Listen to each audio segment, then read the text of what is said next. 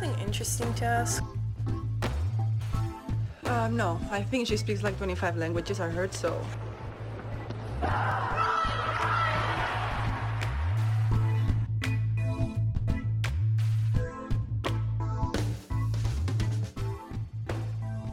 Bonjour à tous et bienvenue dans notre premier podcast Bonjour. des Outcasters. Bonjour David. Bonjour Nelson. Eh bien, je m'appelle. Bonjour à tous. Et bonjour à tous, évidemment. Euh, je m'appelle Nelson, je suis un passionné de tennis, tout comme mon cher David. Voilà, après de longues discussions, vu que t'es pas très longue d'ailleurs. Non, sur la, sur la décision de, de faire ce, cas- ce podcast. C'est Outcaster. Voilà. Ensemble, donc contre, de de, tennis. de nombreuses discussions antérieures à, à cette décision. Exactement, qu'on va essayer de euh, aujourd'hui vous partager. Donc notre passion, nos connaissances aussi, et, puis nos opinions, bien sûr. Nos opinions, le ton qui est propre à notre, à notre manière d'aimer le tennis, euh, d'aimer euh, le sport en soi, les à côté, la mode du tennis, les jolis visages du tennis, les attitudes, les comportements, les, les à côté. Ouais, les petits dramas qu'il y a aussi Les sur le circuit ouais. qu'on aime bien regarder. Tu veux nous expliquer pourquoi on a choisi The Outcasters? The Outcasters. Alors, donc on était parti sur l'idée de Outcast qui forcément, phon- phonétiquement en tout cas, fait référence à podcast. Et Outcast, donc euh, c'est un marginal, ce que nous ne sommes pas nécessairement Nelson et moi, mais, Pas vraiment. mais, euh, mais on aime bien quand même euh, cette notion-là. Le terme out est un terme qu'on entend beaucoup dans le tennis. Très peu quand Nelson et moi jouons. mais- beaucoup à la télévision notamment. Et le terme out est un terme qui nous est cher, Nelson et à moi, puisque nous sommes deux hommes homosexuels et que nous sommes sortis du placard. Exactement. Et donc euh, nous sommes out euh, dans nos vies professionnelles, euh, amicales, familiales et euh, médiatiques désormais. Et, et tennistique aussi, parce qu'on joue dans une asso. LGBT et qu'on adore. Et, euh, Et qu'on s'est rencontrés comme ça. Et, exact. et que on- l'élément sur lequel Nelson et moi avons accroché tout de suite, c'est notre passion commune pour euh, Maria Sharapova. Et donc j'en reviens sur le nom de notre podcast, qui, euh, dont les quatre premières lettres, si on exclut l'espace entre le premier et le deuxième mot, sont T-H-E-O, comme euh, le début du prénom du petit garçon que Maria Sharapova vient de mettre au monde, à savoir Théo. Théodore. Donc, The Outcasters. Voilà pourquoi nous avons fait ce choix. Bienvenue dans ce monde, Théodore. On est ravis de t'avoir avec Oui, on pense fort à toi et à ta maman et un Et petit on- peu à ton papa. nous. Ouais. Et on prédit déjà dans 20 ans une victoire à l'US Open. Euh, Un, grand chelem en carrière comme ta maman, Ouais. voire plusieurs. Te gêne pas pour nous, fais-toi plaisir. Fais-toi plaisir, on sera toujours là pour toi. Voilà. Euh, et on te soutiendra, on est déjà fan de toi. D'ailleurs, et tu n'as même pas Oui. un mois, parce que je crois qu'il est né le 1er août, hein, non?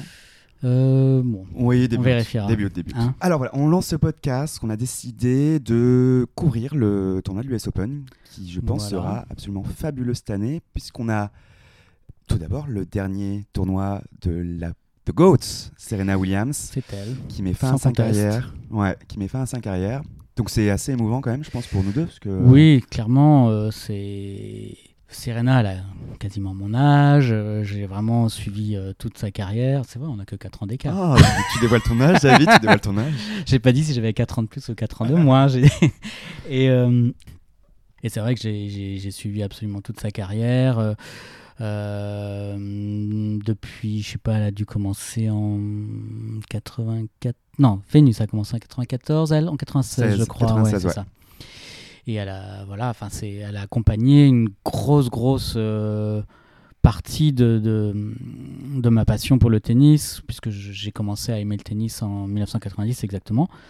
Une joueuse incroyable à tout point de vue, euh, tennistiquement bien, bien évidemment, mais euh, pour tout ce qu'elle représente, tous les combats qu'elle a menés, ce qu'elle a partagé avec sa sœur qu'on aime tellement également. Tellement. Parce qu'elle a enduré Ouais, en étant une femme noire, déjà en étant une femme Oui, oui. et en étant une femme noire. Euh, ouais, franchement, qu'elle a vécu c'est. à Indian Wells notamment. Exactement. Et puis ce, cou- ce courage, je trouve, et cette intelligence quelque part qu'elle a eu de, de revenir et avec euh, voilà le vécu, la maturité Ouais. euh, Franchement incroyable. Elle a eu beaucoup beaucoup critiqué sur le physique aussi. Enfin, franchement, elle a vraiment traversé énormément d'épreuves. Face à l'adversité, c'est vraiment une championne qui est absolument extraordinaire, qui va tellement nous manquer Ouais. par son tennis, par son charisme, par ses tenues. Excusez-moi, je pense Ah, qu'elle a quand ouais, même ouais. donné des outfits qui étaient absolument incroyables. Ouais. Et ouais, franchement, son charisme sur un, sur un cours de tennis, ses cris, ses common, tellement de choses. Franchement, elle me. Sa compatibilité incroyable, sa puissance, bien sa entendu. puissance, ouais. Son service qui est inégalable, je pense, en tout cas chez les femmes jusqu'à maintenant. De. Mon avis, bon après j'imagine que c'est toujours discutable, mais je Ouais, pense que c'est quand même son- Surtout dans la régularité. euh, ouais, dans la régularité. Certaines sont capables euh, de lâcher euh, des, des bombes similaires aux siennes, Mhm. mais peut-être pas. Peut-être pas autant. Peut-être pas, ouais. Je pense qu'on pourra peut-être revenir plus en détail sur Sur Serena, lorsque. euh, bah, Sans doute à chaque épisode, on le souhaite, Ouais, hein, parce ouais, que finalement, le si elle pouvait aller, que On ce soit en simple ou en double, jusqu'au bout du tournoi, ça serait. ça nous rendrait très heureux. Parce qu'on vient d'apprendre aujourd'hui, du coup, qu'elle joue en double avec Vénus. Ouais, Et c'est absolument génial. Ça va être, euh, bah, je pense, les matchs les plus suivis de l'US Open, j'imagine. J'aimerais tellement être dans le stade au moment où elles se rendent toutes les deux sur le court, puis quelles tenues vont aborder. Bref, on verra ça Oh plus là tard quand, euh, je- quand elles joueront. Euh, Est-ce qu'on commencerait pas par les hommes? Bah, ce sera fait comme ça. Ce sera fait, exactement. Je pense Oui, que vous parce l'aurez que, euh, On a une petite. euh, on a quand même une préférence pour, euh, le tennis féminin. pour le tennis féminin. Donc, N'en déplaise à ceux qui estiment qu'on ne dit pas le tennis féminin comme on ne dit pas le football féminin. oui, c'est vrai. Moi, je dis le tennis féminin. Je dis le tennis féminin aussi, voilà, je dis tennis masculin aussi tout simplement parce que je Voilà. pense que c'est, on a de la chance, c'est un sport le tennis où les Ah femmes oui. sont extrêmement Ça, représentées et c'est c'est pour ça d'ailleurs qu'on est tellement fan de, du Je circuit pense, de la. WTA, l'histoire de la WTA aussi. Enfin, Il Ouais. y a quand même beau- beaucoup de choses qui font qu'on est très fan, euh, Oui, oui, bien sûr. très fan de la WTA. Alors, Et de très fier euh, d'être fan justement pour cette euh, équité entre hommes et femmes. Vraiment, je trouve ça. Totalement. Mm. Des femmes qui font partie du progrès de la société aujourd'hui en, en passant par le sport. Et franchement, c'est- il y en a très peu. Ouais. Et euh, ouais, À ce niveau médiatique, en tout cas. totalement, Ouais. totalement. On commence du coup par les hommes avec notre euh, tête de série numéro 1. Tenant du titre, Mr. Daniil Medvedev. Daniil Medvedev. Bon, Daniil, euh, Daniil qui a un tableau, on va dire ok, même s'il peut avoir un français très rapidement dès le second tour. On sait très bien qu'il n'est pas très fan. c'est ça? Ouais, c'est euh, contre. Ah, contre, Quentin Alice. Honnêtement, jusqu'au troisième tour, on se dit que ça va aller. J'ouvre une parenthèse. Nous sommes sur la page twi- Twitter de Nelson et je vois qu'il ne suit pas Monica Seles. Euh, je m'en Je excuse. suis, je suis très vexé. je m'en excuse. Je Monica, si tu nous entends. Oui, bah, j'imagine qu'elle nous entend avec son français et son excellent français. T'aurais pas été. euh, Tu aurais pu être toi-même la GOAT. je, je- oui, complètement. Et on a souvent discuté. Voilà. Je t'ai pas connue en tant que joueuse, Ouais. mais j'ai tellement regardé de vidéos de toi sur YouTube. Eh oui. Euh, Monica, if you are listening to us, euh, Eh oui, we love you. pe- petite parenthèse euh, à propos de Monica. Le match contre Jennifer Capriati en 1991, la demi-finale. Inoubliable. Le match qui a bouleversé euh, mon amour pour le tennis féminin et, et qui a, euh, je pense, pour tous ceux qui ont été témoins de ce match, euh, bouleversé la, la physionomie du tennis féminin. Vraiment un respect euh, éternel pour ce, pour ce que vous avez fait toutes les deux. Et à, 16, et- à 15 et 17 ans cette année-là. Incroyable. Incroyable. Voilà, c'est tout. Revenons sur le tableau masculin. Oui. Alors, nous avons donc Dani Medvedev, euh, donc on disait que ça passait, Nick Kyrgios, qui prétendant au oui. titre quand même. oui, oui, oui, et qui va sans doute, je pense, battre Kokinakis. hein. Oui, Oui, et après, Euh, un, voilà, un petit deuxième tour contre quand même euh, deux de mes chouchous. hein. Ouais, oui, tu vas en parler. Benjamin Bonzi et Hugo Humbert. Benjamin Bonzi, euh, que je connais, enfin que je suis depuis des années parce que j'avoue que je le trouve euh, très mignon et euh, je suis très content des résultats qu'il a eu ces, ces, derniers, ces, der- ces derniers mois, voire Ouais, ces dernières années. J'espère qu'il va enfin gagner des tie-breaks parce qu'en fait il perd beaucoup de matchs, notamment contre Isner ces derniers temps sur des tie-breaks. Ou alors j'espère qu'il gagne. Ouais, je pense qu'il contre Hugo Humbert. Malheureusement, Hugo Humbert m'a beaucoup déçu, mais bon, je pense que Benjamin Bonzi devrait, devrait passer. Mais j'aime aussi beaucoup euh, Hugo Humbert. J'aime Ouais, beaucoup son attitude. euh, Ouais. Pas, bien du tout française. Et, Exact, ouais, ouais c'est marrant. hein. Et voilà. C'est marrant, je suis, d'accord avec toi. beaucoup. Moi, je pense que ben, on, a évoqué ça en préparation. euh, je je vois pas du tout Ba- Bautista Agut gêner Kyrgios. Je le vois pas gêner grand monde d'ailleurs dans, dans ce tableau. Bon, On a quand même un appétissant quatrième tour, possiblement Medvedev, Kyrgios. Kyrgios. Ça serait très très sympa. ouais. Si on descend un petit peu plus bas, on a en tête de série numéro 12 Pablo Carreno Busta, bien sûr, récent vainqueur de Toronto. on a du mal. Hein, ça. On a du mal avec ça les change deux. d'une année Ouais, à l'autre. a- Et du coup, c'était Montréal cette année, pardon, c'était Montréal, excusez-moi. Ouais, exact. Montréal, on a fait l'erreur tout à l'heure euh, pour Voilà. les filles, mais bon, c'est pas grave. Et avec un super premier tour contre le revenant Dominique Thiem. On en pense quoi? Ah, je pense quand même. Enfin, pour moi, Carnio Busta est le meilleur joueur espagnol euh, sur dur. Clairement. Malgré ce que Kyrgios peut en penser. Et euh, bah oui, Dom- Dominique Thiem, euh, bah, il reste quand même. euh, il, a, il a- il a beaucoup de mal encore. hein. Il a fait, un, je sais plus quel tournoi. D'ailleurs chez lui, non, en Autriche? Oui, en été, Il a Autriche, fait un tournoi où il a gagné quelques 2-3 matchs. Ouais, deux, trois euh, matchs quand même compliqué en 3-7. Il a un coup droit qui, qui est difficile à regarder, honnêtement. Franchement, ça passe pas beaucoup. Il Ouais. traverse pas la balle. Euh, pourtant, physiquement, j'ai l'impression que ça va, mais c'est vraiment tennistiquement. ouais. Puis il y a un manque de confiance, concrètement. Son jeu, euh, qui est très puissant, ça demande, je pense, quand même pas mal de confiance pour le mettre en place. Et euh, ouais, il a, il a du mal à revenir. Mais bon, content de le revoir en tout cas dans. Oui, dans, le, dans son tournoi, Dans hein, son- quand même. Enfin, le Oui. tournoi euh, qui a marqué sa, le highlight de sa carrière, Exactement. mais qui a aussi marqué le début de, sa, de son déclin, quand même. Faut, faut quand même bien le dire. Mais bon, bah oui, pour moi, euh, il n'y a pas photo. Ouais, ouais je pense. euh, Ah, on aime bien le petit match euh, qui vient juste après dans le tableau entre Hugo Gaston, notre petit chouchou français. Alors lui, c'est impossible de pas l'aimer, et Alexander Bublik, euh, le Kazakh. Franchement, là, on a deux, euh, deux joueurs, euh, c'est des artistes, quoi. Enfin, là, on, on va avoir du spectacle, on va avoir de la variation, on va avoir des Des amortis, des amortis, des amortis, des lobes, des Ouais. services à la cuillère. euh, franchement, on va se régaler. Ça va être sympa. ça On va se sympa. régaler. J'aime beaucoup ces deux joueurs, même leur personnalité. J'aime beaucoup, euh, notamment, euh, la manière dont Alexander Bublik re- revendique finalement son manque d'amour pour le tennis. Je trouve ça honorable, même si on préférerait qu'il aime le tennis. Un peu comme Nick Kyrgios en fait.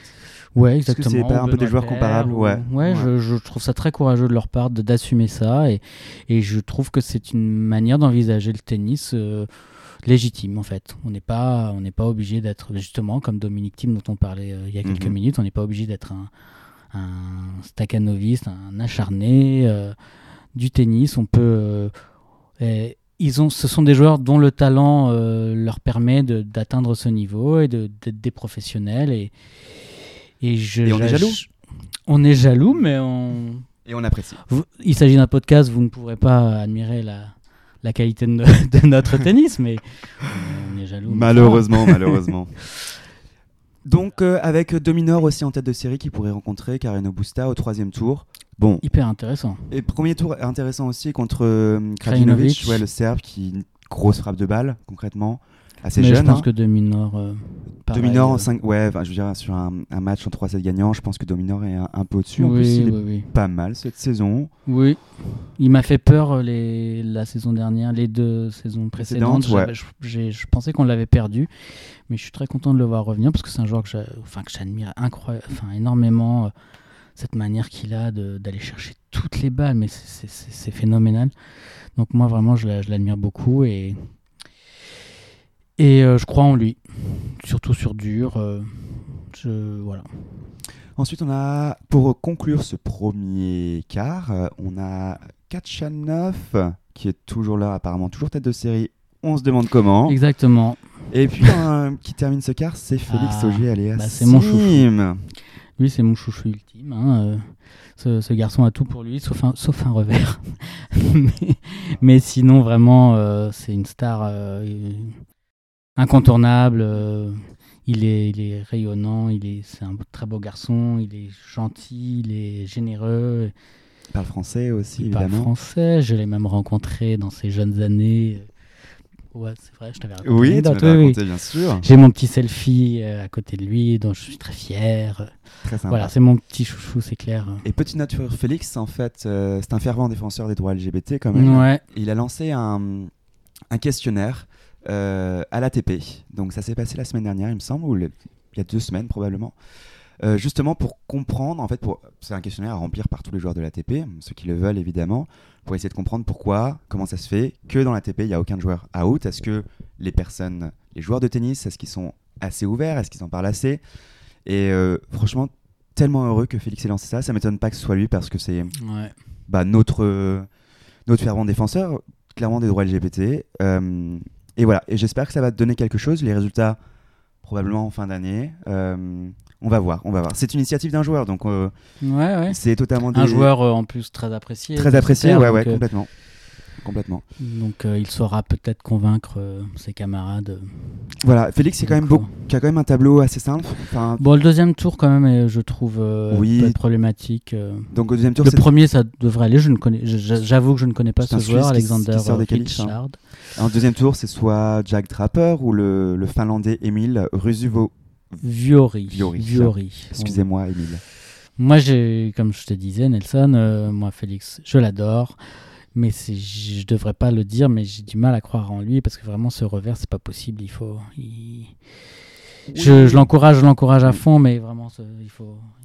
Il faut, il faut travailler ce revers. Il faut travailler ce revers. Mais après, comme Nadal, hein, Nadal était pareil, Oui, il n'avait oui, pas de revers avant. Maintenant, c'est clairement, ce ne sera jamais son point Et- fort parce que son coup droit est exceptionnel. Mais Ouais, et maintenant, il a évidemment un excellent revers. ouais. Et on sait que Félix est toujours entraîné par Tony, the uncle. Ouais, Donc peut-être qu'il va apporter aussi, euh, ça, ce, Euh, serait, ce serait fantastique. ouais, améliorer son revers qui est, oui, comme tu dis, c'est son point faible. Et franchement, le reste est très très solide. Cette année, cette année justement, bah, il a gagné ce premier tournoi. Oui. Félix, enfin, Enfin. on est content, on est content. Donc peut-être qu'il va nous faire quelque chose à l'US Open. Et euh, de manière générale, euh, c'est un garçon qui ferait un, un bien fou enfin, au tennis Masculin. Masculin, au tennis. Dans la, enfin, voilà, c'est c'est tout ce qu'on peut souhaiter de meilleur au, au tennis, c'est d'avoir un leader euh, comme lui. Totalement. Voilà. On passe sur le deuxième quart avec euh, la tête de série numéro 4, Mr. Stefanos Tsitsipas. Stefanos qui, en fait, on disait toujours qu'il fait une saison moyenne, mais finalement il gagne Monte Carlo. Ouais. Euh, Il fait finale à Cincinnati. exactement. Roland, qu'est-ce qu'il a fait? Oups, j'ai un petit. Un petit doute sur Roland Il a, il a perdu, je crois, contre euh, Rune, non? Attends. Oui, bien sûr qu'il a perdu contre une, c'est ça, Ouais, totalement. En huitième Totalement, ouais, ouais, Ouais. totalement. À ma grande déception, parce que j'aime beaucoup, j'aime beaucoup Stefanos. J'aime pas son Oui. père, mais Oui. J'aime beaucoup Stefanos. Stefanos qui jouera euh, un Colombien au premier tour qui sort des qualifications qu'on ne connaît pas, euh, Galan. Galan. Et ensuite, euh, vraiment, c'est des matchs pas si intéressants que ça, Non. jusqu'à Maxime Cressy qui était dessert numéro 30, qui pourrait rencontrer Tsitsipas au troisième tour face Fuxkovic, dont on n'est pas sûr que la prononciation est correcte. exactement, donc Martin, le Hongrois. Le hongrois. bon, pour autant, euh, je, je pense vraiment que Maxime va passer. Oui, Maxime, du coup, c'est un joueur euh, très atypique sur le circuit. Oui, Vraiment, oui, qui- serveur volleyeur. Serveur euh, volleyeur, à fond, tout le temps, Ouais. tout le temps. Première, Ouais. seconde, il monte à la volée. Et joueur pourrait- euh, franco-américain, on a oublié franco-américain, bien sûr. euh, Et très, très, très ambitieux. On- il manque pas de rappeler qu'il pense qu'il peut être numéro un mondial, qu'il a tout pour être numéro un Mhm. mondial. Et j'aime bien, j'aime bien cette. ouais, euh, ouais. bah voilà, de parler, parler de ton ambition. Et, Ouais, euh, ouais, c'est ça. En bah, Peut-être qu'il le fera jamais, mais franchement, j'aime bien cette mentalité-là. tout cas, là, il fait une super saison, quoi. Il fait une super saison. Et honnêtement, s'il se retrouve face à Tsitsipas, je me pose des questions. Parce que Ouais, c'est totalement le joueur de type de jeu que Tsitsipas déteste, parce que Tsitsipas, son point faible, c'est clairement les retours. Et face à un joueur qui fait service volé, ça va être très difficile de le breaker. Donc franchement, je pense que Cressy peut, peut embêter Tsitsipas au troisième tour. À voir. Derrière, c'est Mr. Taylor Swift, tête de série numéro Non, 10. Fritz. J'ai dit comment? Swift. Sorry Ah, Taylor Fritz, euh, bah, qui fait une sacrée saison. Ah bah sacrée oui. saison. Non, franchement, je, jamais j'aurais imaginé hein, que c'est le numéro 1 américain actuellement. Oui. Et très honnêtement, euh, je pensais que ce serait un joueur qui, qui euh, plafonnerait euh, à la 20e place mondiale. C'est pas un joueur qui me fait rêver, pour tout vous dire. hein. Voilà, c'est vraiment le joueur. On évoquait ce type Typique de joueur joueur avec, euh, voilà, avec Nelson tout à, tout à l'heure. En, pendant la préparation et voilà euh, il fait pas rêver même dans son attitude dans son physique il n'y a rien qui me fait rêver dans voilà je, mais je peux que constater qu'il est, c'est un joueur très solide, euh, qui, a, qui a vraiment euh, prouvé cette année que oui, qu'il pouvait largement être top 15, voire top 10. Donc, euh, joueur bien évidemment à prendre Très au sérieux. très au sérieux. Chez lui, euh, aux États-Unis. Qui fait une très bonne saison, en tout cas, euh, cette année.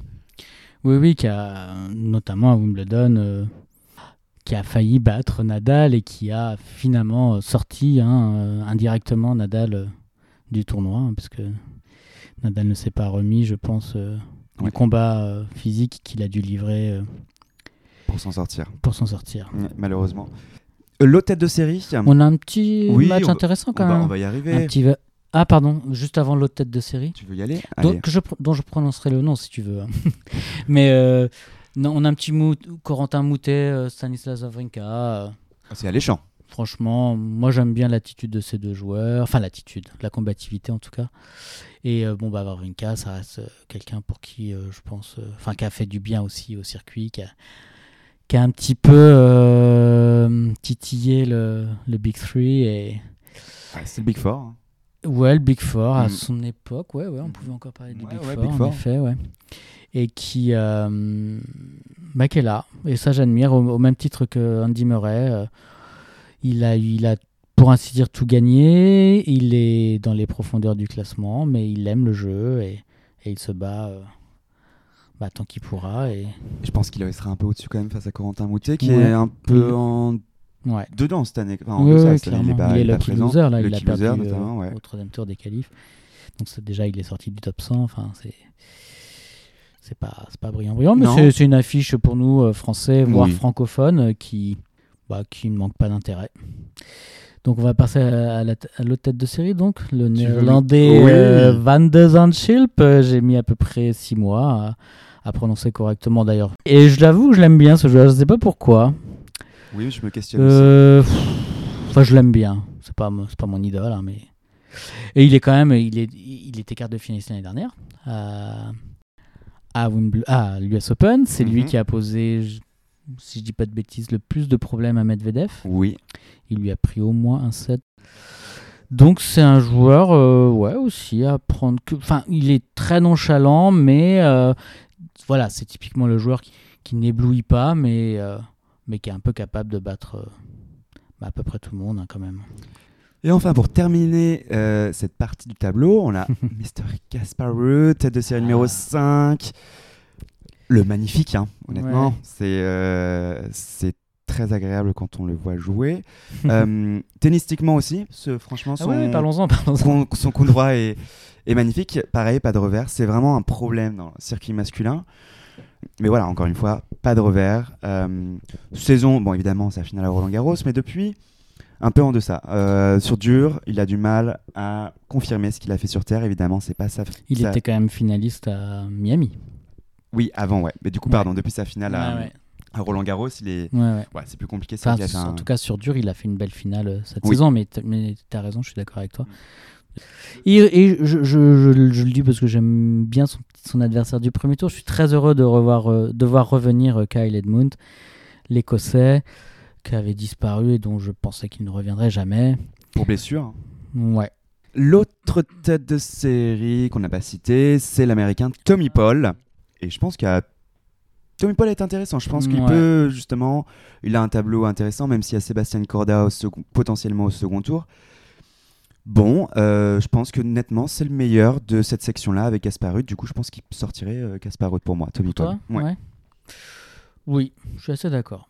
Sur cette surface, euh, chez lui. euh, Globalement, il semblerait que Tsitsipas soit quand même, euh, soit quand même au-dessus dans ce, dans ce quart-là. Oui, oui, oui. Ah, Taylor Fritz aussi, peut-être. Ouais. Taylor Fritz. Mais c'est vrai que Tsitsipas, moi, il m'a vraiment impressionné en battant Medvedev pour la première fois sur dur. Donc, soit à Montréal ou à Cincinnati, je me rappelle plus. À Cincinnati. À Cincinnati. Et ouais, je, Ouais. voilà, je trouve qu'il a vraiment un peu confirmé son, voilà, son talent sur terre battue qui peut un peu appliquer sur, euh, sur dur, même si évidemment, bon, euh, ça, c'est plus compliqué pour lui. Euh, comme je disais, bon, avec un problème des retours, etc. Mais Et euh, d'un point de vue hors tennistique, j'aime la, la, personnalité de Tsitsipas ne fait pas l'unanimité, mais moi je j'aime cette personnalité qui qui, se qui se démarque et j'aimerais vraiment que ce joueur devienne enfin il est déjà top 5 mais qu'il reste top 5 voire euh, voir au-delà pendant les dix prochaines années. Vraiment, c'est, je pense que le tennis a besoin de, de personnalités comme la sienne. Totalement, il crée des bonnes rivalités. Euh, et puis, il, permet de faire progresser des règles au tennis maintenant avec la pause des pauses toilettes limitées. Ouais, Merci le- euh, Stéphane- voilà. Stéphanos euh, Tsitsipas. Et ton papa. Et ton papa, évidemment. Comment déjà On s'en fiche. Et on s'en fiche. Voilà. Mais, mais oui, on t'aime beaucoup, Stéphanos. Ouais. On, on va sur la deuxième du coup partie de tableau, la partie basse avec la plus haute tête de série, c'est Nadal, on y reviendra un peu plus tard. Mm, mm. Mais euh, sur le quart dont on va parler, la plus haute tête de série, c'est Alcaraz. Ah oui. Et oui, notre cher espagnol que tu adores, que tu suis quand même depuis. Non. Non, pas spécialement. En haut de ce quart, c'est Hubert Erkach, je le prononce correctement? Alors, il me semble que c'est Urkach. Ouais, il me- Hurkacz, moi, ouais, il me semble avoir vérifié euh, récemment. Urkach, euh, voilà, qui a un premier tour assez simple, même une petite section très ouverte avec Musetti euh, qui pourrait possiblement rencontrer au troisième tour, mais il y a quand même qui joue Goffin déjà au premier tour. Manarino aussi, voilà, qui vient de gagner. euh, C'est Salem Wi- Winston, Salem, Winston ouais, c'est Salem ça. qui vient de gagner. Et voilà, Marino qui est tout. Ouais, Toi, Voilà. toi. avec une wildcard. Franchement, des wildcards, Ok. est, euh, il y a des joueurs qui sont en fin de carrière. Bon, Ok. Ah. Ivashka, qui est quand même, euh, je trouve, euh, qui a vachement de potentiel. euh, ouais, le Biélorusse. C'est vrai. ouais, ouais, ouais, c'est vrai, c'est vrai. Il à prendre au sérieux aussi, mais bon. Moi, c'est une section assez ouverte quand même. Je trouve que parce que même, même Urkach, bon, Ouais, malheureusement, il est capable de, de perdre un peu contre n'importe qui. oui, il, oui, est- oui. il est trop gentil, ce garçon. Enfin, ça, c'est. Il est, il est adorable, ouais. Ah Il est c'est- adorable. C'est pas pour rien que c'est un des meilleurs amis de Félix. hein. Totalement, totalement. Si on descend un peu plus bas, on a Grégor Dimitrov, Grégor Dimitrov, tête de série numéro 17. Bon, Bon, ben. Bon. Ouais, euh, en même temps, on l'en- on l'enterre euh, oui, bah, souvent. oui, bah en même et- temps, euh, ça fait, tellement d'années qu'on. Mm, Ouais, bah, il- Attends, voilà. faut arrêter d'espérer. Je pense que bon. Oui, il Voilà. pas, il ira pas plus haut que Dans ça. sa section, il y a quand même Sinner, Yannick Sinner, l'italien, Ouais, ouais, ouais. qui, bah, qui est tout simplement qui continue de s'améliorer d'année en année, petit à petit, Discrètement. discrètement, sur toutes les surfaces. Euh, et comme tu disais d'ailleurs, éclipsé par. euh, Oui, par le la tornade Alcaraz qui médiatiquement euh, ben, soulève les passions quoi et, et ça permet je pense vraiment à Sinner de continuer sa progression tranquillement sans pression et je pense vraiment que ça correspond à, à sa personnalité et d'ailleurs ben les résultats euh, de ces derniers mois euh, donnent raison euh, parce que faut pas se mentir il y a de fortes chances que ce soit la grande rivalité on l'espère. des prochaines années. Franchement, ça aurait de la gueule, c'est clair. Et euh, bon, Sinner est un peu plus vieux, il doit avoir un an et demi, deux ans de plus que Alcaraz, Oui. mais euh, bah, il l'a battu à Wimbledon au troisième tour et en finale à Umag en Croatie. Donc euh, sur terre battue, Sur terre Donc, battue, hein. oui, euh, Mm. gazon terre battue. Bon, C'est des résultats euh, notables, franchement, Ah oui. pour, Ah oui, oui, contre oui. Alcaraz, surtout celui euh, sur terre. sur- exactement. Alors que vraiment, euh, Alcaraz était très en forme et il a gagné d'ailleurs, je crois, le premier set. Après, il s'est fait Ouais. Bah, il gagné, dans le c'est les ça. deux et troisième set. Totalement. Mais, mais oui, oui, euh, c'est intéressant de voir qu'ils sont dans, la- dans le même quart de tableau. Oui. Bon, on aurait, on aurait préféré les, les voir s'affronter un peu plus tard, mais je sais pas ce que tu en penses, mais je pense qu'on va l'avoir cette, cette, euh, Oui, cet honnêtement, honnêtement, ça a l'air d'être quand même. Donc en euh, huitième. on, on va, on va venir un peu peu- après ouais, sur ouais. le tableau Oui, d'Alcaraz, reste. mais bon. Oui, ouais. oui. Et si on descend un peu plus bas, on a, on a notre Marine Silic qui est toujours là. Bah, Toujours là. Moi, euh, je l'admire vraiment.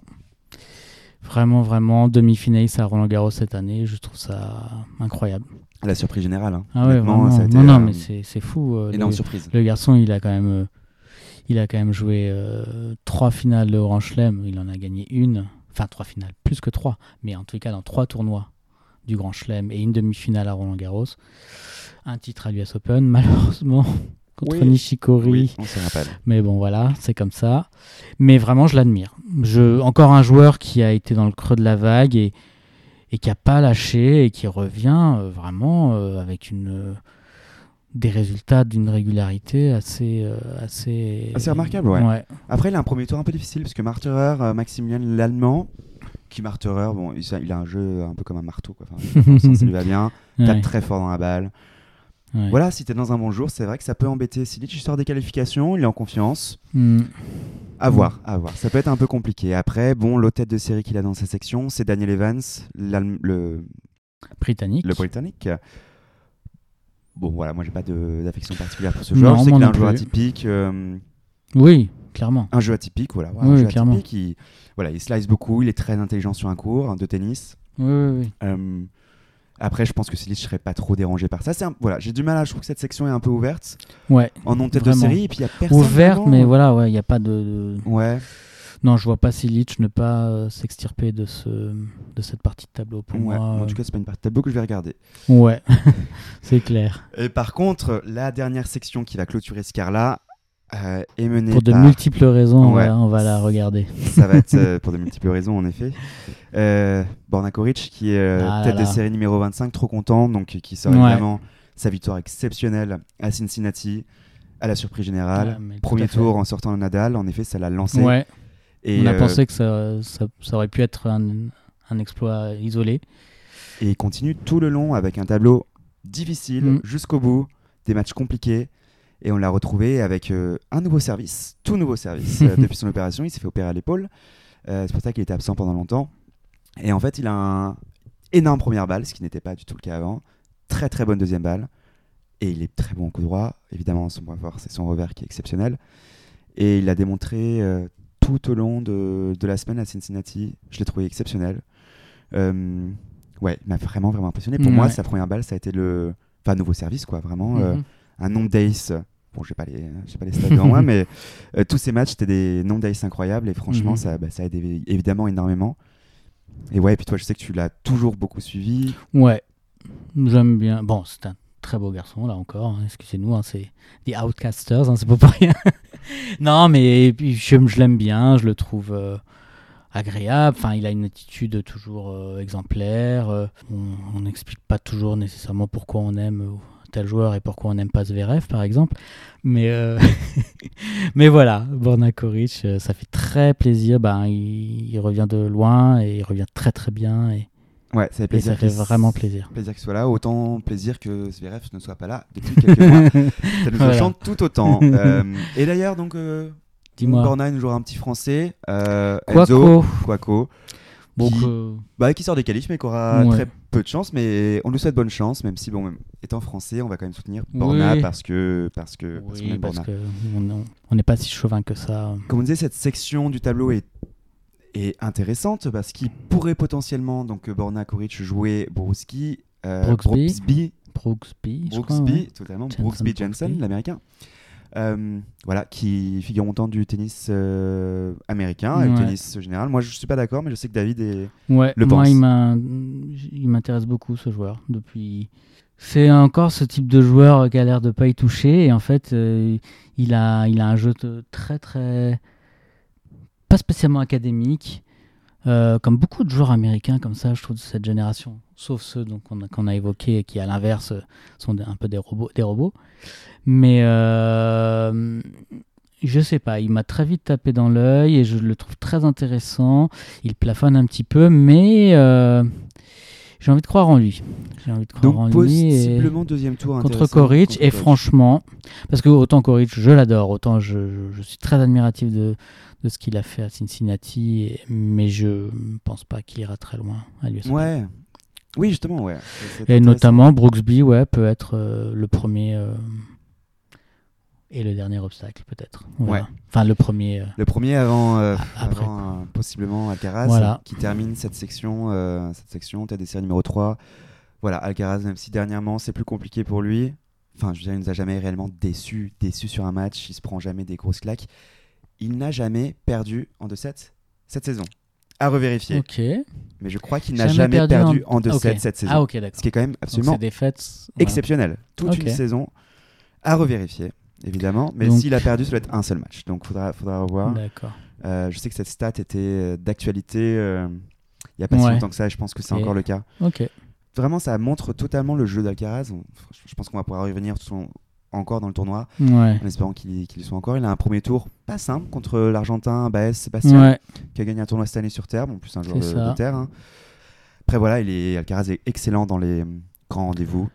Oui, Il quand, euh, Il gère la pression, il aime le quand il est challengé, quand il est, quand il est repoussé dans ses retranchements, il est incroyable. On a vu contre Ramos Vigno- Vignolas à Roland Garros, Totalement. et moi je l'ai vu depuis les tribunes, Oui. et c'était incroyable. Ouais, comment, quel il, mental. comment il est revenu enfin, Quel mental. Franchement, Ouais. je pense que c'est euh, oui, un des non. points forts de son jeu, honnêtement, à cet âge-là. Alors lui, pour le coup, on parlait de. Sinner, mais lui, euh, c'est fou. Il a la puissance, il a le, il a le toucher, il a, il a l'intelligence. euh. Pour moi, je n'ai jamais vu jouer un joueur aussi bien joué que Ouais. Alcaraz de toute ma vie. Il l'a, et franchement, quand il est au top niveau, pour moi, c'est le meilleur joueur que je n'ai jamais jouer ouais, euh, je suis assez d'accord. sur un court de tennis. Là, sa puissance de balle, sa finesse, Mm. ses déplacements. S'il n'a aucun pépin physique, je peux pas imaginer qu'il soit pas, qu'il ne devienne pas le, le plus grand joueur de sa génération en tout cas. Ouais. Franchement, ça me paraît.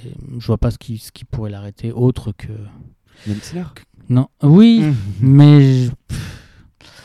Oui, on verra. Il y aura, aura peut-être, une rivalité euh, comme, euh, selon, selon les surfaces. Chacun aura son. Totalement. On verra. On verra. Totalement, totalement. Et voilà, donc Alcaraz qui termine cette section du tableau. Et enfin, on arrive sur la dernière section qui est celle de Rafael Nadal. Mm. Et encore une fois, Rafael Nadal a le tableau le plus ouvert Le plus possible pour chanceux. lui. En tout cas, son quart est vraiment, franchement, je trouve personnellement très très ouvert. Ouais. Euh, on commence par euh, Cameron Norrie, tête de numéro 7. Très très régulier évidemment cette année, mais franchement pas un joueur non plus flamboyant. Non. Mais bon, euh, respect, il fait, voilà, il fait des demi dans des grands tournois. Il a... Non, c'est l'année dernière qu'il a gagné. Indian. Wells en fin d'année. Fin d'année, voilà, du coup, Ouais. l'année dernière. Et depuis, franchement, bah, voilà, il est. Bah, il est présent, il est présent. Mm. Après, voilà, moi je m'ennuie à le regarder. Je joue Benoît Paire au premier tour. bon, il devrait passer. De toute façon, c'est un joueur qui, qui remet la balle, qui défend bien. Voilà, c'est un gaucher. C'est euh, toujours compliqué de jouer un gaucher. Cameron, Cameron Norrie est là. c'est un joueur de tennis. Euh, tu veux. T'as un mot, toi, à dire sur lui? Non, pas plus que. Ouais. Enfin, je te rejoins. Ensuite, en- voilà, dans cette section, lui, il aura Holger Rune qui pourrait possiblement rencontrer au troisième tour. Révélé, bah, révélation cette année à Roland, je pense que c'était son premier tournoi Ouais. où il a fait vraiment des grosses perfs. Euh, Il était arrivé l'année dernière à l'US Open euh, au premier tour, pour la petite anecdote, contre euh, Djokovic avec un sac Ikea dans lequel il a rangé ses raquettes. Il- il- si, si. J'avoue que j'avais beaucoup aimé cette, Ah ouais. euh, cette image et que ça, ça me l'avait rendu très sympathique. Et par la suite, j'ai Oui, entendu deux, trois choses qui me l'ont rendu un peu moins sympathique. Il a eu des propos homophobes euh, en fait sur un cours de tennis, pour des insultes homophobes sur un cours de tennis, euh, un peu comme Foligny, et euh, ça n'était pas vraiment excusé. Et c'est un peu malheureux pour un jeune joueur en fait. Et donc il y a autre chose aussi, il y avait des petites histoires où euh, à Roland Garros, si c'est pas par Rude, il avait apparemment Rude se serait euh, vanté dans les vestiaires ou je ne sais pas, l'aurait un petit peu euh, charrié euh, ce que son père ou sa mère a soutenu et ce que son coach, son agent pardon, le contredisent derrière. Donc on, et puis franchement, c'est pas du tout du style de Rude, donc ça serait très très surprenant que, Oui. que Rude ait fait ça dans Oui, les vestiaires. Donc franchement, moi, ce joueur-là, Rune Holger, Ouais. méfiant, méfiant. Après, il est cool sur un terrain parce que bah, parce qu'il en faut des joueurs comme ça. Sinon, Oui, on s'ennuie. Il est fougueux, comme on a Il est dit. fougueux, il en faut. Et, Ouais. Et j'aime bien avoir des joueurs que j'aime pas aussi sur circuit parce que du coup, Oui, c'est toujours cool. C'est mais toujours sympa. sauf Zverev quand même. Sauf Zverev, évidemment. Mon Dieu. Ensuite, on a notre petit Chapovalov, Denis, le Canadien. Ah là là, Denis, le Canadien, qui ne. Oh là là. qui n'en finit pas de me décevoir un Eh peu quand oui. même. On en pense quoi Bah, on en pense qu'il fera pas grand chose à On mon pense avis. rien, encore une fois. Ce revers, euh, Ce revers euh, sauté euh, revers d'une main sauté, est notamment. superbe, mais franchement, ça te fait pas gagner des matchs de tennis. Hein. Non. Non, là, il faut, je sais pas, euh, là, il faut qu'il se passe un truc euh, dans, dans son jeu, dans sa carrière, quelque chose, mais là, il est, il- depuis sa demi-finale, finalement, à Wimbledon l'an dernier. si Exact, exact, bêtises, exact. euh, pff, voilà, quoi. Ça. Et il aura dans, dans sa section, en tête de série numéro 9, euh, Andrei Roublev, qui, lui, ne déçoit pas, mais N'éblouit pas non plus. Un vrai top 10, mais c'est tout. Voilà. Plutôt constant dans son jeu, donc il devrait, il devrait passer, il devrait passer euh, cette section-là et possiblement ouais. avoir Cam Nori d'ailleurs euh, En quart. en quart. Euh, en huitième, pardon. Pardon, en huitième, ouais, totalement, en huitième. Donc ensuite, on a Diego Schwartzmann. Diego Schwartzmann qui est dans la Ah. partie de tableau de Mr. Rafael Nadal. Voilà, qui joue Jack Sock au premier tour. Très compliqué, honnêtement. hein, je trouve que, parce que Jack Sock, chez lui, joue bien. Ouais. Voilà, Jack Sock, bon, c'est le typique du jeu américain, gros service, Ouais. gros coup droit. excellent joueur de double, si ce n'est peut-être pas l'un des meilleurs joueurs Ah ouais? au double. Vraiment, Ok. Oui, ben. très très très très bon au double, mais en simple, c'est pas ça, même s'il a gagné le Masters de Paris une année. Ouais. Oh mon dieu, qu'est-ce qu'ils nous ont fait des vainqueurs avait- à, et- à ouais. Paris-Bercy qui Ouais, sont euh, décevants. hein. Oui, oui. C'est la Euh, fin de saison, quoi. c'est la fin de saison, personne veut jouer, donc euh, Voilà. donc peut-être possiblement premier tour difficile pour Diego Schwartzmann. Après, il, il pourrait jouer Francis Tiafo, tête de série numéro 22. Ce serait très sympa de voir Francis Tiafo, d'ailleurs en huitième contre Nadal. Franchement, ça serait le show absolu. Ouais. Et puis bon, on va parler de Nadal. Il a voilà encore une fois un tableau très ouvert. Il joue un une wildcard qu'on connaît pas. un euh, Australien. Avec Iji- un nom japonais. Iji, alors Ijikata. Ijikata Rinki. Euh, et puis voilà, le tête de série, c'est euh, Kesmanovic, le Serbe, 30 32, tête de série numéro 32. Honnêtement, il n'y a personne qui me, dans sa section qui me dit que Nadal va pas passer. Alors, ce tableau masculin, qu'est-ce que t'en penses dans sa globalité? Tes prédictions Ah là là, c'est dur, hein. C'est très très dur. Néanmoins, je crois. Alors, je crois en Medvedev. Oui, Je pense que. Thor Medvedev. Je pense qu'il est dans un tournoi qui lui réussit beaucoup. Je pense qu'il est dans. Il est favori. Bon, il l'était déjà en Australie, mais, mais je pense qu'il a retenu la leçon. Et euh, je, je pense qu'il est capable de se, de se dépasser sur le format en 5-7. Et dans sa moitié de tableau, Tu le vois vainqueur je, le vois, tu penses je le vois vainqueur. Ah, donc il va défendre son Ouais. titre. Ouais. Ce qui serait. Je prends pas euh, beaucoup de risques, hein, mais voilà. Oh, quand même. Mais Quand même, c'est euh, osé. ouais, ouais, ouais. Et en finale, tu le vois contre. Eh ben, je, moi, je, je croyais déjà en lui à Roland Garros, mais il a dû euh, s'interrompre. euh, il a dû euh, abandonner. Mais cette fois-ci, je crois qu'il a la maturité. Il a ce petit supplément de maturité par rapport à Alcaraz, et je vois comme finaliste Yannick Sinner. Oui, c'est vrai que tu le voyais vainqueur à, à Roland Garros Ouais. cette année. Et Ouais. il avait dû abandonner contre, contre Roublev, hein. Ouais. malheureusement. Et euh, donc, euh, ouais. Ouais, c'est vrai que. Ouais, ouais, ouais, je, je, crois, je crois vraiment en ce joueur. Je pense qu'il a vraiment atteint la maturité euh, nécessaire. Et... Eh bien, tu me fais une très belle transition parce que pour moi, c'est le vainqueur de cette année. Je l'espère en tout C'est cas. Yannick pour toi? Ouais, j'aimerais Ok. vraiment voir Yannick Sinner gagner. euh, Enfin, j'aimerais vraiment le voir évidemment gagner.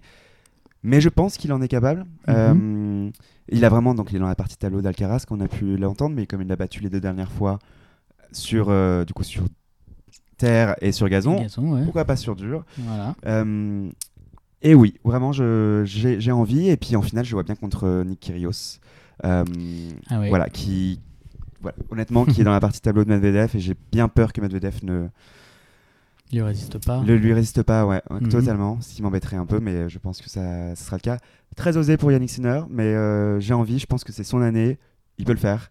Et Mhm. on a bien vu l'année dernière, il y a des surprises, bon l'année dernière chez les femmes évidemment, Euh, des surprises ça peut La arriver, on l'a vu à Cincinnati pareil, il y a des surprises chez les hommes, ça peut arriver, et là, Nadal, excuse-moi, il est pas en très très bonne forme? Non, j'y crois pas. Medvedev, moi je le trouve pas non plus très convaincant. Il a pas fait grand chose à part gagner Los Cabos. euh, on en a parlé un peu plus tôt. Ouais.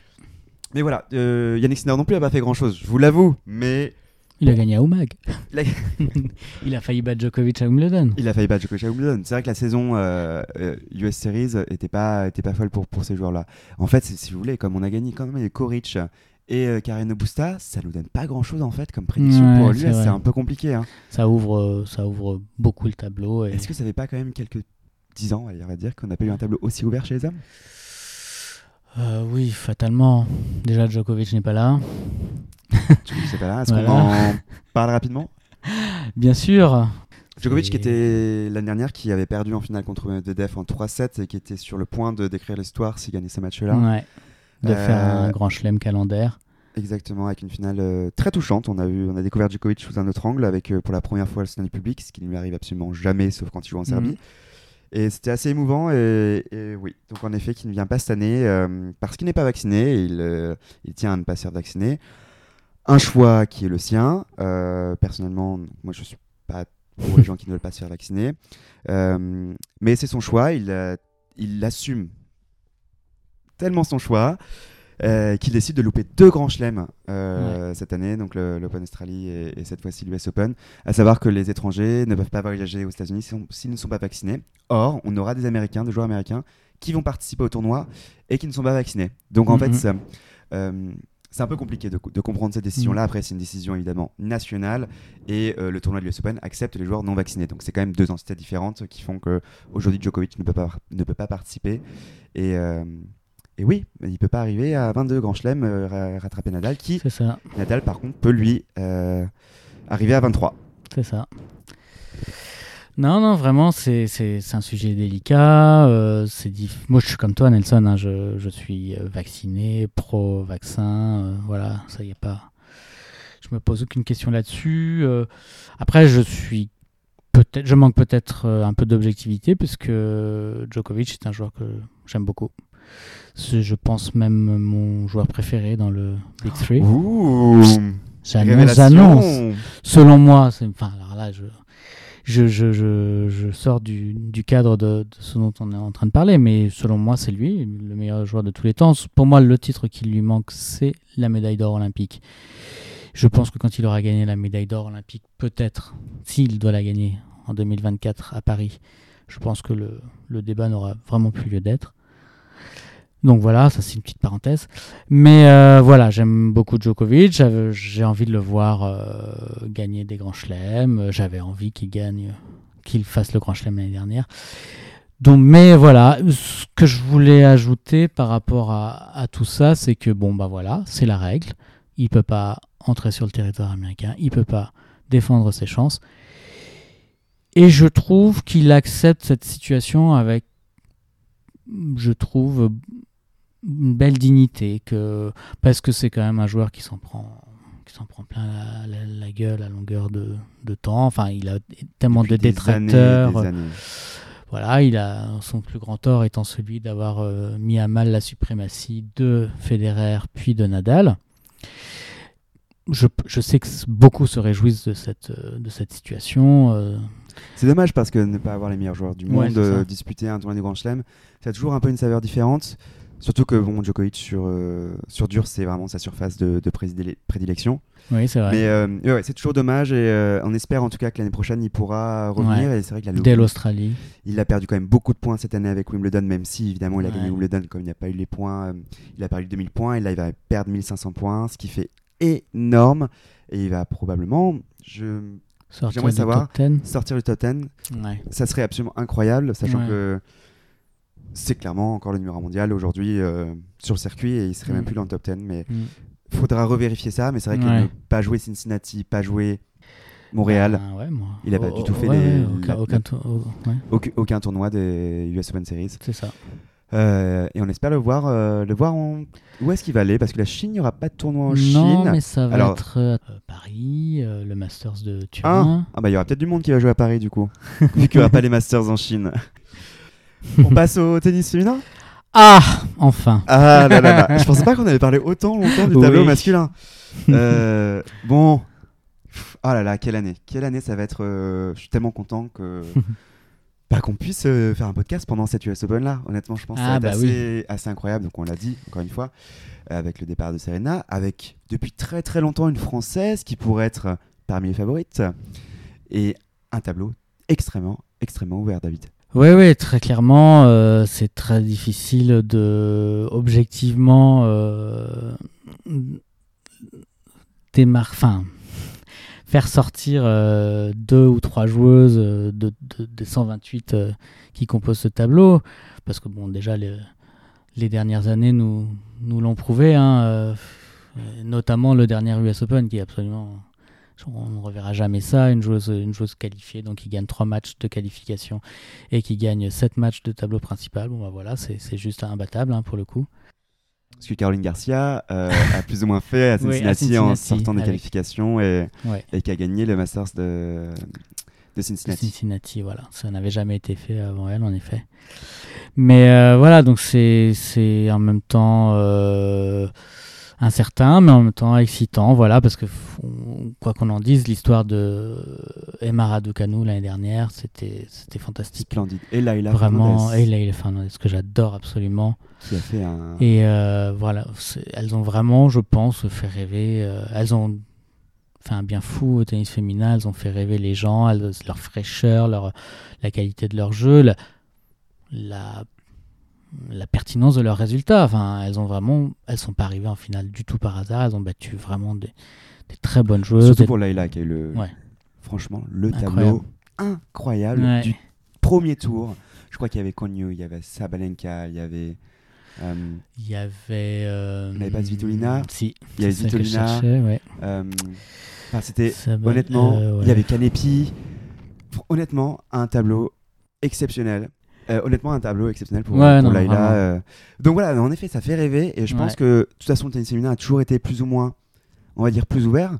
Euh, déjà, moi, je pense principalement parce que ça joue qu'en 2-7 gagnants en Grand Chelem. Clairement, si les hommes c'était en 2-7 gagnants, combien de fois Nadal et Djokovic n'auraient pas gagné Grand Chelem? Comme ils ont perdu souvent de fois les deux premiers sets et gagnent en fois en 5-7. Ouais. Clairement, c'est un sujet numéro un. Ensuite, il y a des points de vue santé aussi chez les filles où c'est plus compliqué. Point de santé, je pense évidemment aux règles, hein, qui, jouent euh, évidemment pour la Je crois que régularité. le sujet a été évoqué là, non? Derniers par Kunwang justement. Kunwen, Ok. euh, Zeng euh, contre Zviantek euh, à Roland Garros qui avait fait 3 7 Elle en avait parlé justement. Ah oui, elle avait ça. dit euh, qu'elle avait eu énormément mal au ventre Hmm. pendant le match. Et, et j'apprécie qu'il faut, faut qu'on en parle parce sûr. que, évidemment, on critique toujours le manque de régularité du tennis féminin, mais il y a quand même plein de critères que je viens de vous citer, notamment Mhm. en Grand Chelem avec ce manque de 3-7. Et voilà, et ces problèmes de règles, qu'on en- on n'en parle absolument jamais. Et euh, clairement, quand tu. Stéphie as... l'avait évoqué Stéphie l'avait évoqué. en ouais. 89 quand elle a perdu. Enfin, rétrospectivement. Ah, quand elle a ouais. perdu contre Aranza Sanchez en 89. Et on va commencer avec le premier, le premier quart avec la numéro 1 mondiale. Une très très belle numéro 1 mondiale. Ouais. depuis le départ de Ashley Barty. Iga Swiatek. Iga Swiatek qui a un tableau un peu compliqué quand même, hein. on va Ouais. pas se mentir. Clairement.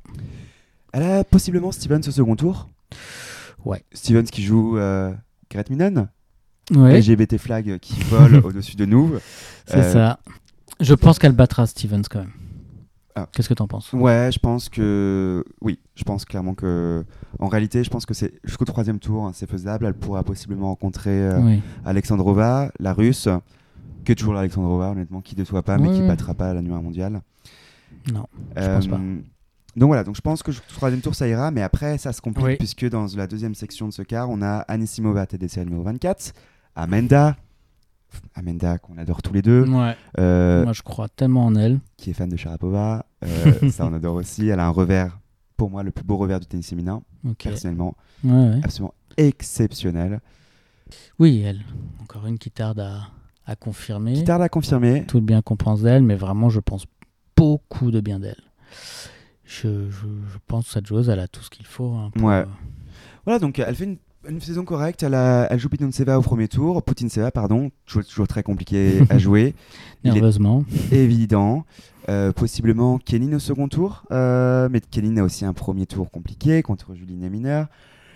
Vraiment, cette section-là est, est très, très, très dense. On a Potapova contre Liucler. Pareil, match intéressant, même si c'est pas au même niveau. Et ensuite, on a Zheng Qinwen, donc on a parlé juste précédemment, qui avait euh, fait 3-7 contre Zviantek à Roland Garros, contre Miss Fashion Icon. Yelena. Notre guilty pleasure. Notre guilty pleasure. Absolument, Yelena Ostapenko. le- Qu'est-ce qu'on en dit de cette joueuse? Alors, dans cette section-là, Anisimova, Ostapenko. Je pense que c'est Anisimova qui sortira de, ce, de cette partie du tableau. qui possiblement jouerait Zviantek du coup. C'est vrai que le point faible d'Iga Zviantek, c'est sa seconde balle et clairement Anisimova retourne exceptionnellement bien et même Ostapenko, donc enfin d'ailleurs encore plus Ostapenko. Si c'est l'une des deux ou même Zheng Qinwen, pour moi, voilà, elle peut faire quelque chose. Euh, très dur Elle premier un tour bel évidemment, avenir, je pense. euh, mais un bel avenir complètement. elle. Euh, Ouais. J'aime beaucoup son jeu. Mais en tout cas, très dur pour euh, Iga Swiatek parce que ce sont trois joueuses qui sont très bonnes sur dur et qu'elle peut possiblement retrouver dès les huitièmes de finale. C'est fou. Et, euh, et voilà, et des joueuses qui retournent toutes les trois très bien et c'est clairement, clairement comme ça. C'est comme ça que Garcia a battu, euh, a battu Swiatek en Pologne, ouais. qui a ouvert un peu la porte aussi, qui a montré que c'était comme ça qu'on battait Swiatek, hein, euh, clairement en, en tapant sa seconde balle. Ouais. Et après, évidemment, c'est sous pression, t'es moins bon sur ta première. et ton jeu peut commencer à se déstabiliser. C'est comme ça qu'Igaziantec euh, peut se déstabiliser, sinon évidemment elle est absolument exceptionnelle. Euh, mais vraiment, très chargé, partie tableau très très chargé. Et on va adorer quand même, ça va être trop cool. Ouais, carrément. Après, Sviantec, euh, elle est forcément un petit peu en perte de confiance, je pense. Après la série incroyable qu'elle a eue entre euh, mars et juillet. Euh, Exceptionnel. ouais, Exceptionnel. Franchement, euh, j'irais presque sous. Enfin, même pas euh, estimé à sa juste valeur. Médiatiquement, j'ai l'impression. Enfin, c'est- quand même quelque chose d'incroyable ce qu'elle a fait. On est à 37 Hmm, 37, J'irais un 38. chouïa moins, ou peut-être, ouais. Ah non, je crois que c'est 37, Ouais, 38. ok. J'irai 37. Mon département de naissance. Ça n'a rien à voir. Et mon âge. Et ton Mais ça n'a rien. Et du coup, comment elle va aborder cette US Open? Je sais pas. Franchement, c'est terrible. En même temps, je trouve que Gaziantep n'a jamais fait vraiment de contre-performance. Honnêtement, elle, elle a perdu contre des joueuses qui étaient très bonnes. Ouais, Et, euh, et je la vois pas perdre au premier tour. Je la vois vraiment que Non. perdre contre Anisimova ou Stapenko ou, ou Zeng. Je trouve que c'est vraiment une joueuse qui, même si elle joue pas très bien, elle a les ressources pour battre, Oui. pour gagner des matchs qu'elle est censée gagner. Et ça, c'est quand même pas donné à tout le monde. C'est vrai. C'est ce qui fait d'elle euh, une solide numéro 1. Totalement. Donc, dans cette, toujours dans ce quart très dense, on a ensuite bon, alors, Garbinier Muguruza qui est en chute libre, difficulté absolue tête des séries numéro 9, qui joue euh, Clara Townsend au premier tour, la danoise. Alors, il y a quelques mois, attendez, je vous fais la confession, parce qu'il y a quelques mois ou quelques semaines, David m'a dit Je vois bien une finale surprise euh, à l'US Open, Muguruza, Savalenka. Oui, tu m'as dit ça. Avec Merde. deux joueuses qui sont un peu en deux. Déjà l'année dernière ou... Non, non, tu m'as dit ça il y a quelques mois. Piskova plutôt? Ou Piskova, tu m'as cité trois joueuses. ouais. Mais il me semble que Muguruza, tu l'as cité dedans. Parce que tu disais des joueuses qui étaient un peu Mm. en dedans cette année. Je crois que c'était Piskova. Allez. Je me rappelle plus. Allez, on va dire Piskova. Mais en tout cas, Muguruza, c'est inquiétant, franchement. euh, c'est très très inquiétant. Je pense qu'elle passera pas le premier tour. Je la vois vraiment perdre le premier Ouais, tour contre ouais. Clara Townsend, qui est une très très bonne joueuse. Ouais. Oui, c'est dommage, c'est clair. Donc en fait, Muguruza est encore dans le top Muguruza, 10, euh, tout simplement parce qu'elle est tenante du titre des WTA, WTA euh, Finals, Finals. euh, qui sont passés à Guadalajara. euh, Bravo. Merci de l'avoir prononcé. qui sont passés l'année dernière. Elle avait euh, vraiment euh, bah, dominé ce tournoi. Et, euh, et depuis, plus rien du tout. Euh, Ouais. donc c'est dommage. Et ensuite, on a. euh, donc, toujours dans cette partie Ah, ça, tableau. c'est ton truc, ça. Ouais, ouais, ouais, petite jeune, euh, petite jeune tchèque, euh, Linda.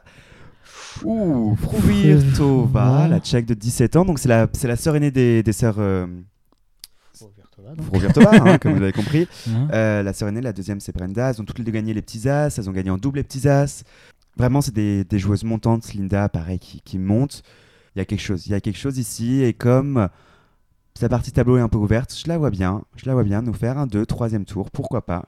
Parce qu'on descend. Ensuite, on a Bernarda Pera, l'américaine, qui a fait euh, back-to-back titles euh, cette saison, bah, il y a le mois dernier. Ouais. Euh, et Bernarda Pera, qui a gagné deux, con- deux tournois consécutifs, Ouais. euh, qui joue franchement Ouais. très bien cette année. hein. Bah là, euh, c'était une joueuse quand même assez moyenne, hein, euh, qui, euh, pff, qui pouvait faire une demi-finale vite fait en 250, euh, mais et là, elle nous gagne deux tournois, quoi. Ouais. Mais euh, Deux tournois en battant des bonnes joueuses et euh, elle joue Kalinina, l'Ukrainienne. Clairement, ça passe. Et après, possiblement rencontrer Petra, Petra Kvitova, Kvitova qui sort d'une finale à Cincinnati. Et on pourrait se dire, bah, Petra, elle est favorite pour le titre. Mais Petra, on sait jamais, jamais ce qu'elle va nous faire. elle-même, elle sait pas, à mon avis. hein. Elle-même ne sait pas. Euh, Petra qui se fiance du coup avec son entraîneur. On est Ouais. trop content, on vient de l'apprendre. euh, Thierry Ivanek, c'est ça? Ah, j'en ai aucune idée. Je crois. Mais il est mignon, il est mignon. Ils vont Ouais, ça va. Franchement, ouais, ça fait très plaisir. Et Petra, c'est une joueuse qui est adorée sur le circuit, qui est adorée par nous deux également. Difficile de pas aimer. Franchement, c'est une joueuse qui a un, un talent brut, une qualité de frappe qui est Ouais. exceptionnelle. Coup de droit à revers, un mental aussi. J'aime beaucoup la façon dont elle se comporte sur un cours. Euh, mais le problème, c'est qu'on sait jamais ce qu'elle va nous faire. Combien de fois Ouais. je pensais qu'elle allait gagner Wimbledon? Combien de fois? Et elle perd au premier, second tour, alors qu'elle gagne les tournois sur gazon avant. Là, elle fait un très bon. Bon, du coup, elle a fait une saison un peu en dedans aussi, pareil. C'était pas. Pas exceptionnel, voilà, je pensais qu'elle allait faire pareil, un très gros Wimbledon, ça n'a pas été le cas. Kvitova, on va voir, tête de série numéro 21, pareil dans une partie tableau compliquée, même si là, en effet, avec, dans sa section jusqu'au troisième tour, il n'y a pas grand monde. À part. Pera, possiblement qui, qui serait la, la plus Hmm. forte et qui Ou pourrait peut-être ta, ta petite tchèque, là, justement. Ouais, ma petite tchèque, totalement. Euh, Pera, non, je crois pas. Pera, non. Non. Enfin, ça, c'est mon avis, mais. On descend ensuite avec. euh, donc, toujours dans la dernière partie du quart de tableau de, de avec euh, Elise Mertens, tête de série numéro 32. Elise Mertens qui gagne tous ses matchs qui sont contre des joueuses en dessous d'elle et qui perd tous ses matchs contre des joueuses meilleures qu'elle. Bah voilà, tout est dit. Tout Donc est elle dit. devrait passer ce premier Elle devait tour. passer ce premier tour. Il y a Sasnovic aussi dans cette section-là avant d'arriver à Pegula qui- Ouais. qui, clôture euh, cette section. Donc, Sasnovic qui fait une finale, Oui, qui fait une finale contre euh, Samsonova oui. et euh, qui perd cette finale. Euh, mais Samsanovic qui. Moi, je trouve que ouais. je- Ça joue bien. Ça Ouais, joue bien. C'est. Sasnovic, pardon, j'ai appelé Samsanovic. Ah J'ai fait un oui, mix des deux, excusez-moi. Voilà. Euh, Sasnovic, oui, qui, voilà, qui peut perturber un petit peu cette section-là, même si elle joue euh, euh, possiblement donc Pegula au second tour. Pegula qui est vraiment très très régulière cette année. Franchement. À la race, elle est combien? Elle est dans le top 5 à la race. euh, franchement, elle est. Non, non, vraiment. euh, je pensais jamais j'aurais pensé que cette joueuse euh, atteindrait ce niveau. Ouais, euh. pareil. Malheureusement, elle n'a pas les armes pour gagner des gros tournois. Ouais. Je pense qu'il lui manque vraiment une grosse arme. Vraiment très bonne, très régulière. ouais. Ce qui est marrant pour une joueuse qui joue très à plat quand même, c'est pas simple d'être régulière quand tu joues très à plat. Mhm. Malgré tout, elle y arrive très bien. Elle, mentalement, elle est là et, et elle sait pas que jouer à plat. Mais disons qu'elle arrive bien quand elle a. Donc, elle c'est une joueuse assez puissante quand même. Et quand elle manque un peu de réussite, elle arrive à jouer à 80% de puissance et mettre la balle dans le terrain. Chose que beaucoup de joueuses ne savent pas faire. Et euh, ouais, elle est, elle est régulière, elle impressionne. Elle a une partie de tableau, pareil, très ouverte, franchement, parce que comme on disait, elle, donc elle a Ouais. Mertens ici, et après sinon c'est Muguruza, Vitova. Donc je vois clairement Pegula euh, sortir en huitième euh, pour jouer euh, soit Ostapenko, soit Iga, soit Anisimova, Anisimova. Kunwen, Zeng, Stevens, pourquoi pas? Franchement, bon bref, en tout cas, Ouais. vous l'avez compris, la partie haute euh, du tableau est, est extrêmement ouverte. En tout cas, la, la première Le partie premier haute. quart. Ouais. On va au deuxième quart avec euh, Paola Bedoza, tête de série numéro 4, qui fait une année un peu en deçà. On va pas, Ouais, se mentir, on est très un peu clairement. déçus quand même. Ouais. Tu veux mon avis, Nelson? Ton avis sur Paola Bedoza parce Ben, moi. Paola Badosa, euh, oui, elle m'a impressionné, mais en même temps, pour moi, elle a atteint la, euh, le top 5, voire le top 3, je crois. Elle a été Oui. le top 3. Et c'est vrai que pour moi, c'est. je- Enfin, en fait, a- son, asc- son ascension a été tellement euh, rapide. Je me souviens l'avoir vu jouer à Lyon, genre euh, l'année dernière, euh, en début d'année. Bon, elle battait Mladenovic péniblement, donc tout est dit quand même. Oui, Et en fin d'année, elle nous fait un beau tournoi à Madrid, il me semble, où elle fait demi. mais c'est là quelque qu'on chose comme elle ça. se révèle quand même. Elle se Elle révèle fait à un Madrid. beau Roland aussi, où elle, mais elle perd en quart contre Zidansek, si je me souviens bien. Exactement. Et bien, à la fin d'année. Et elle- la fin d'année incroyable. Mais j'ai toujours en tête euh, bah, ce match à Lyon contre Mladenovic. Ouais, ouais. Et du coup, je, je me dis, mais qu'est-ce qui s'est passé? Comment cette joueuse en est arrivée là? Et Donc du cette coup, année, hein, euh, cette année, Non, euh, c'était l'année dernière, ça. Avant qu'elle gagne Indian Wells. Ah ouais, enfin, mais du coup, c'était normal. Elle était pas très Oui. connue avant. Genre, euh, Oui, mais du coup, euh, je garde un peu cette, im- cette image d'une joueuse un peu qui serait arrivée là un peu par euh, chance, quoi, concrètement. Ah, moi, je te rejoins pas. Je trouve qu'elle a. Ouais, ouais, ouais, je sais, j'en ai parlé ce matin euh, avec des amis et qui sont de ton avis. Mais c'est vraiment un, un ressenti euh, complètement infondé et que je crois pas trop en elle, en fait. D'autant moins cette année, puisqu'elle est. Bon, alors là, je te rejoins cette année. Je crois pas en elle, mais je crois en elle pour le futur. Ouais. Euh, qui jouera du coup euh, Tsurenko? Et on a un petit stat sur Tsurenko du coup. Alors, on ne connaît pas la stat exacte, mais c'est la, la joueuse la plus malchanceuse euh, dans les tirages au sort parce qu'elle tombe toujours sur les. Elle tombe très très souvent, et notamment à Roland Garros cette année, elle est tombée sur Iga Swiatek au premier tour. Elle tombe très très souvent sur, sur euh, une des quatre premières têtes de série, et très souvent, bah, elle en reste là. Et dans, le, dans la même section de Paola, on a aussi Victoria Azarenka, tête de série numéro 26, qui est toujours là, Victoria Azarenka. Incroyable, non Qui. Bon, bah voilà, qui est là, qui. Bah, c'est pas terrible, franchement. hein. Elle a fait un match absolument horrible, horrible contre Raducanu, je l'ai regardé. Euh, c'est la première fois que je vois Azarenka aussi mal jouer. Toutes les balles dehors. Mhm. C'était catastrophique, honnêtement. Mhm. Donc, euh, bah voilà, je pense que c'est plutôt quelqu'un comme euh, Kostiuk qui est aussi dedans, qui... Bon, qu'est-ce qu'il y a? Pareil, Kostiuk qui... Non, ça va pas non plus.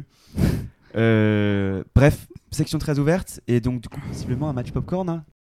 Un peu quand même, hein, euh, la Biélorusse euh, Azarenka contre la, j'ai envie de dire l'Ukrainienne un peu vénère Kostiuk. au deuxième tour, bah là, il va y avoir des étincelles. hein. Je pense qu'elles vont pas être très copines, surtout. Bah, D'ailleurs, il me semble que Azarenka devait participer à une exhibition Totalement, totalement. en faveur de l'Ukraine.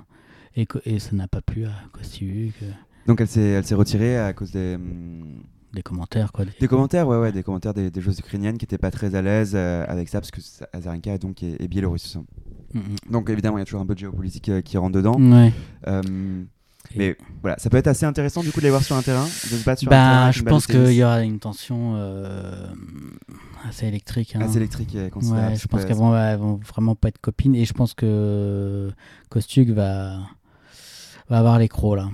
Elle va vraiment vouloir euh, sur le terrain Oh oui. montrer ce qu'elle pense euh, Oh, de la oui. Biélorussie.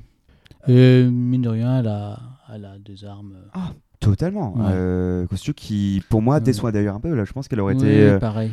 Quand elle avait failli battre Osaka en Australie ou à l'US, je sais plus. Deux. Alors attends. Moi euh, l'US. Ouais, on vérifiera. Ou pas d'ailleurs. Avec euh, ensuite, euh, alors pareil, une joueuse tchèque, euh, Karolina Pliskova, TDC numéro 22, euh, qui joue, qui a un premier tour pas simple, Magdalena Linette, la polonaise qui fait une Ouais. saison d'ailleurs cette année. Euh, voilà, Karolina Pliskova, pareil, je sais pas trop quoi en dire d'elle, hein, on va presque passer. Ouais. Justement, c'est pas très intéressant, je pense. Malgré tout, elle a, elle a le potentiel quoi. Ah, bah, c'est clair qu'elle a potentiel. On disait souvent qu'avec Zitolina, ce sont probablement les deux joueuses, Ouais. Deux joueuses actuelles qui n'ont toujours pas gagné de Grand Chelem, qui auraient dû en avoir un dans leur, po- dans leur poche. Ouais. quand tu vois qu'il y a des joueuses qui sortent des qualifs, quand tu vois qu'Ostapenko en a un, quand, euh, enfin, je veux dire, il y a quand même d'autres joueuses qui sont clairement moins bonnes qu'elle, euh, ont des grands chelems et elle n'y est toujours pas. Et, et clairement, ce ne sera pas pour cette année non plus, euh, sauf à la surprise générale, comme tu l'avais peut-être prédit. Moi, je pense que cette joueuse est capable de tout. L'année dernière à Wimbledon, on ne l'attendait pas en finale, On franchement. l'attendait pas en finale, c'est clair. Honnêtement, contre Sabalenka, elle m'a surpris. Voilà. Elle m'a surpris. Son, ses résultats 2022 euh, ne, ne plaident pas du tout euh, en sa faveur, mais, mais moi je dis cette fille, elle peut tout faire. Elle peut, pour moi, euh, oui. Je, le- je le répète, elle est capable de de- d'aller en finale. J'ai pas envie, mais dis-moi Nelson, tu sens Oui, je... est-ce qu'elle est toujours entraînée par Sacha Bagin Hum, hum, Je crois pas. Ouais, fait longtemps qu'on l'a pas vu sur le Pas eu bord un des truc cours. hein. avec Sacha Bagin là dernièrement? Non, plus. c'est pas ce qui devient et, et c'est tant mieux. Il- Ah oui, Et c'est tant mieux. voilà. Dans cette section de la section de Pliskova, en bas, il y a quand même euh, Belinda Bencic, la Suisse qui joue toujours très très bien à New York Oui, euh, et qui est une excellente joueuse de dur. ouais. Pareil, un magnifique revers, euh, très très bonne retourneuse, euh, qui pour moi est la favorite de, de cette petite section-là. Où aussi il y a deux Tchèques qui se jouent. Ouais. Euh, Bouskova euh, contre Noskova, Linda, pareil, une très jeune joueuse euh, qui je crois qui a 16 ans, 16 ou 17 ans aussi. Vraiment, l'armada tchèque comme on la connaît, non-stop, qui nous sort des joueuses talentueuses dès le plus jeune âge. C'est hallucinant. Que chez les femmes, principalement, vraiment. Ils ont une culture du tennis féminin qui est exceptionnelle en République tchèque Ouais. et, euh, et ils continuent pas de décevoir. Et moi, je pense que Linda, qui sort des qualifications sans perdre un set, en sortant Bouchard notamment, c'est vraiment une chose pour moi qu'on faut garder un œil dessus. Elle est puissante, elle est puissante. C'est une joueuse qui qui frappe très bien des deux côtés, qui se déplace bien, euh, évidemment qui est très jeune Kalaniak. Elle joue Bouskova qui, qui, qui joue bien cette année encore, Bouskova. hein. Ouais. Euh, sachant que Bouskova l'a battu à Prague, euh, a battu Linda Noskova à Prague. Donc, je- moi, pour moi, petite surprise ici, ce match, la vainqueur de ce match-là peut faire quelque chose Hmm. dans cette partie tableau où on dit il y a Badoza, Azarenka et euh, Pliskova et Bencic. Eh bien, je n'ai pas d'avis puisque je connais très, je ne connais pas cette joueuse Noskova, mais je m'en souviendrai. Bah, Je J'espère vais qu'elle floppera pas. Je vais euh, suivre ça avec grand intérêt.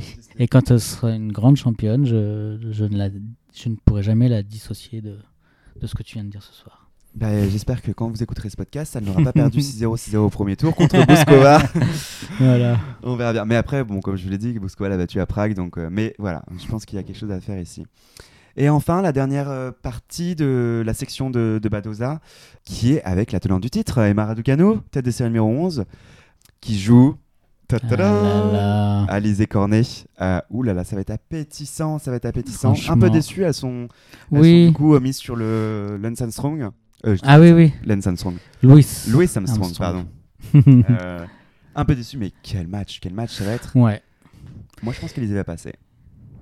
Euh... Alizé qui fait une saison Oui, exceptionnelle, oui, oui. exceptionnelle, qui fait encore une demi là euh, à Cleveland, Oui, c'est ça.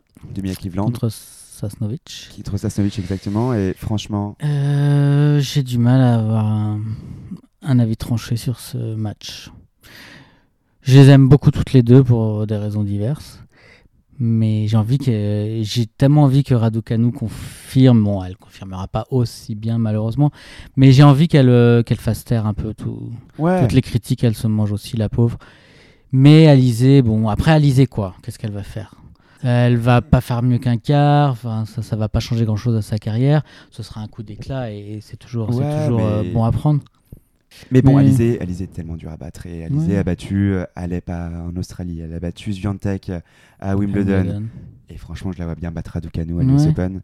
Mais euh, je crois, je crois en Raducanu quand même. à- je pense qu'elle aura, enfin, de là à ce qu'elle gagne, j'en sais rien, mais je, je- je suis très confiant euh, de la manière dont elle va aborder ce tournoi.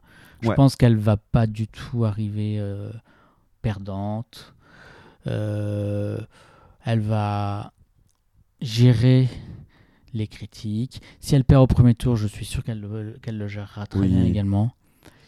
Et euh, bon, elle l'a- évoqué. Elle a quand même évoqué l'idée que cet après, cet après US Open, pour elle, serait euh, un vrai, euh, Un vrai soulagement. un vrai soulagement. Voilà. Et puis, euh, elle je pense qu'elle a besoin que cette US Open euh, se termine pour envisager vraiment euh, sa carrière, quoi. Enfin, relan- enfin, tu vois ce que je veux dire?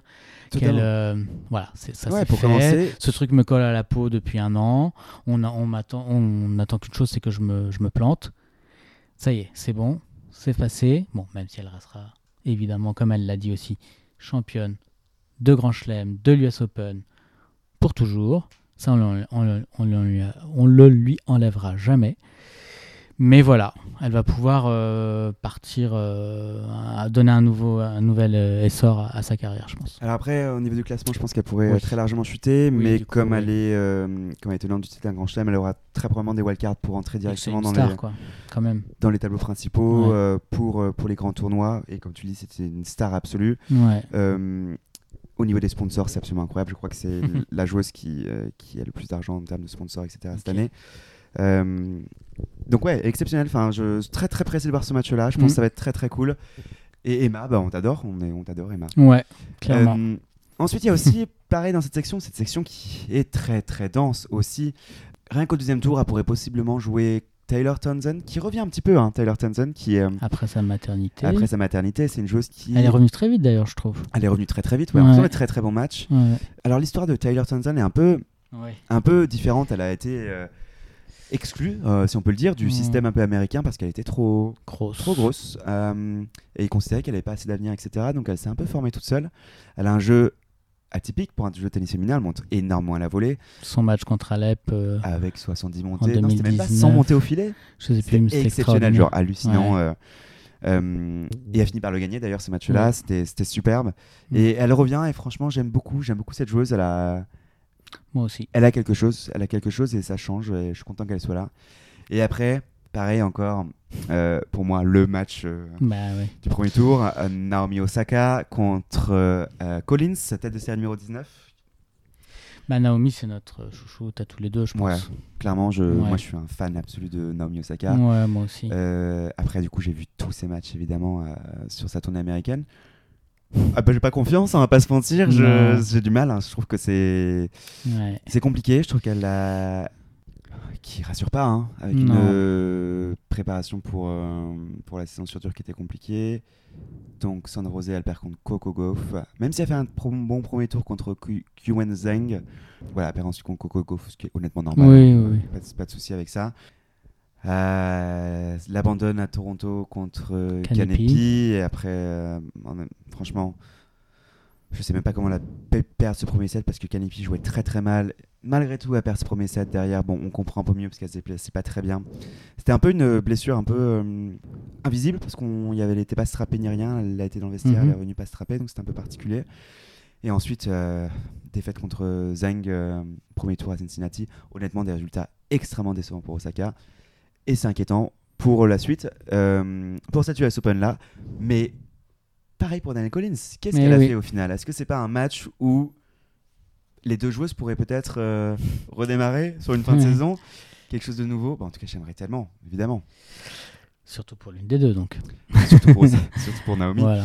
évidemment. Donc euh, voilà, c'est c'est intéressant pour euh, Raducanu parce qu'au final, elle a quand même pas grand monde à Alizé Cornet qui est quand même son plus gros challenge au premier tour.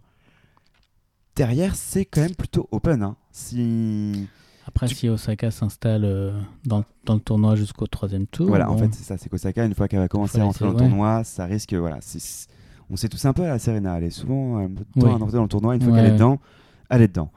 Euh, et enfin, pour clôturer ce- la section de Paola Petosa, on a Ribakina, qui est du coup tête de série numéro 25, évidemment, parce que ses points n'ont pas été comptabilisés. mm, Et je crois qu'elle a clairement fait comprendre en conférence de presse, en expliquant qu'elle se sentait pas du tout euh, victorieuse au du Grand Chelem, de par son classement, de par aussi le, le, le schedule, c'est-à-dire le planning des, des matchs où elle est souvent mise Ah sur oui. des cours euh, très annexes, euh, notamment contre, contre euh, Muguruza à Cincinnati. Euh, elle était très très déçue d'être sur un cours, euh, cours numéro 4. Honnêtement, je suis bien d'accord, quand tu as deux vainqueurs de tournoi du Grand Chelem Ouais. qui s'affrontent, ça, ça vaut clairement le cours numéro, le cours principal ou le second tour.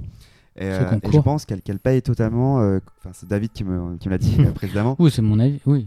Et je, je suis d'accord avec toi. Elle paye totalement. En fait, peut-être son manque d'émotion, Mm, mm. euh, parce que les plannings sont faits évidemment par rapport à son classement, etc. Mais surtout, on met les joueurs les plus attirants, ouais, sur dégages, tour principal, sur les, les cours les principaux. cours principaux. Merci. Ouais. Euh, et voilà. Et, et je pense qu'elle est.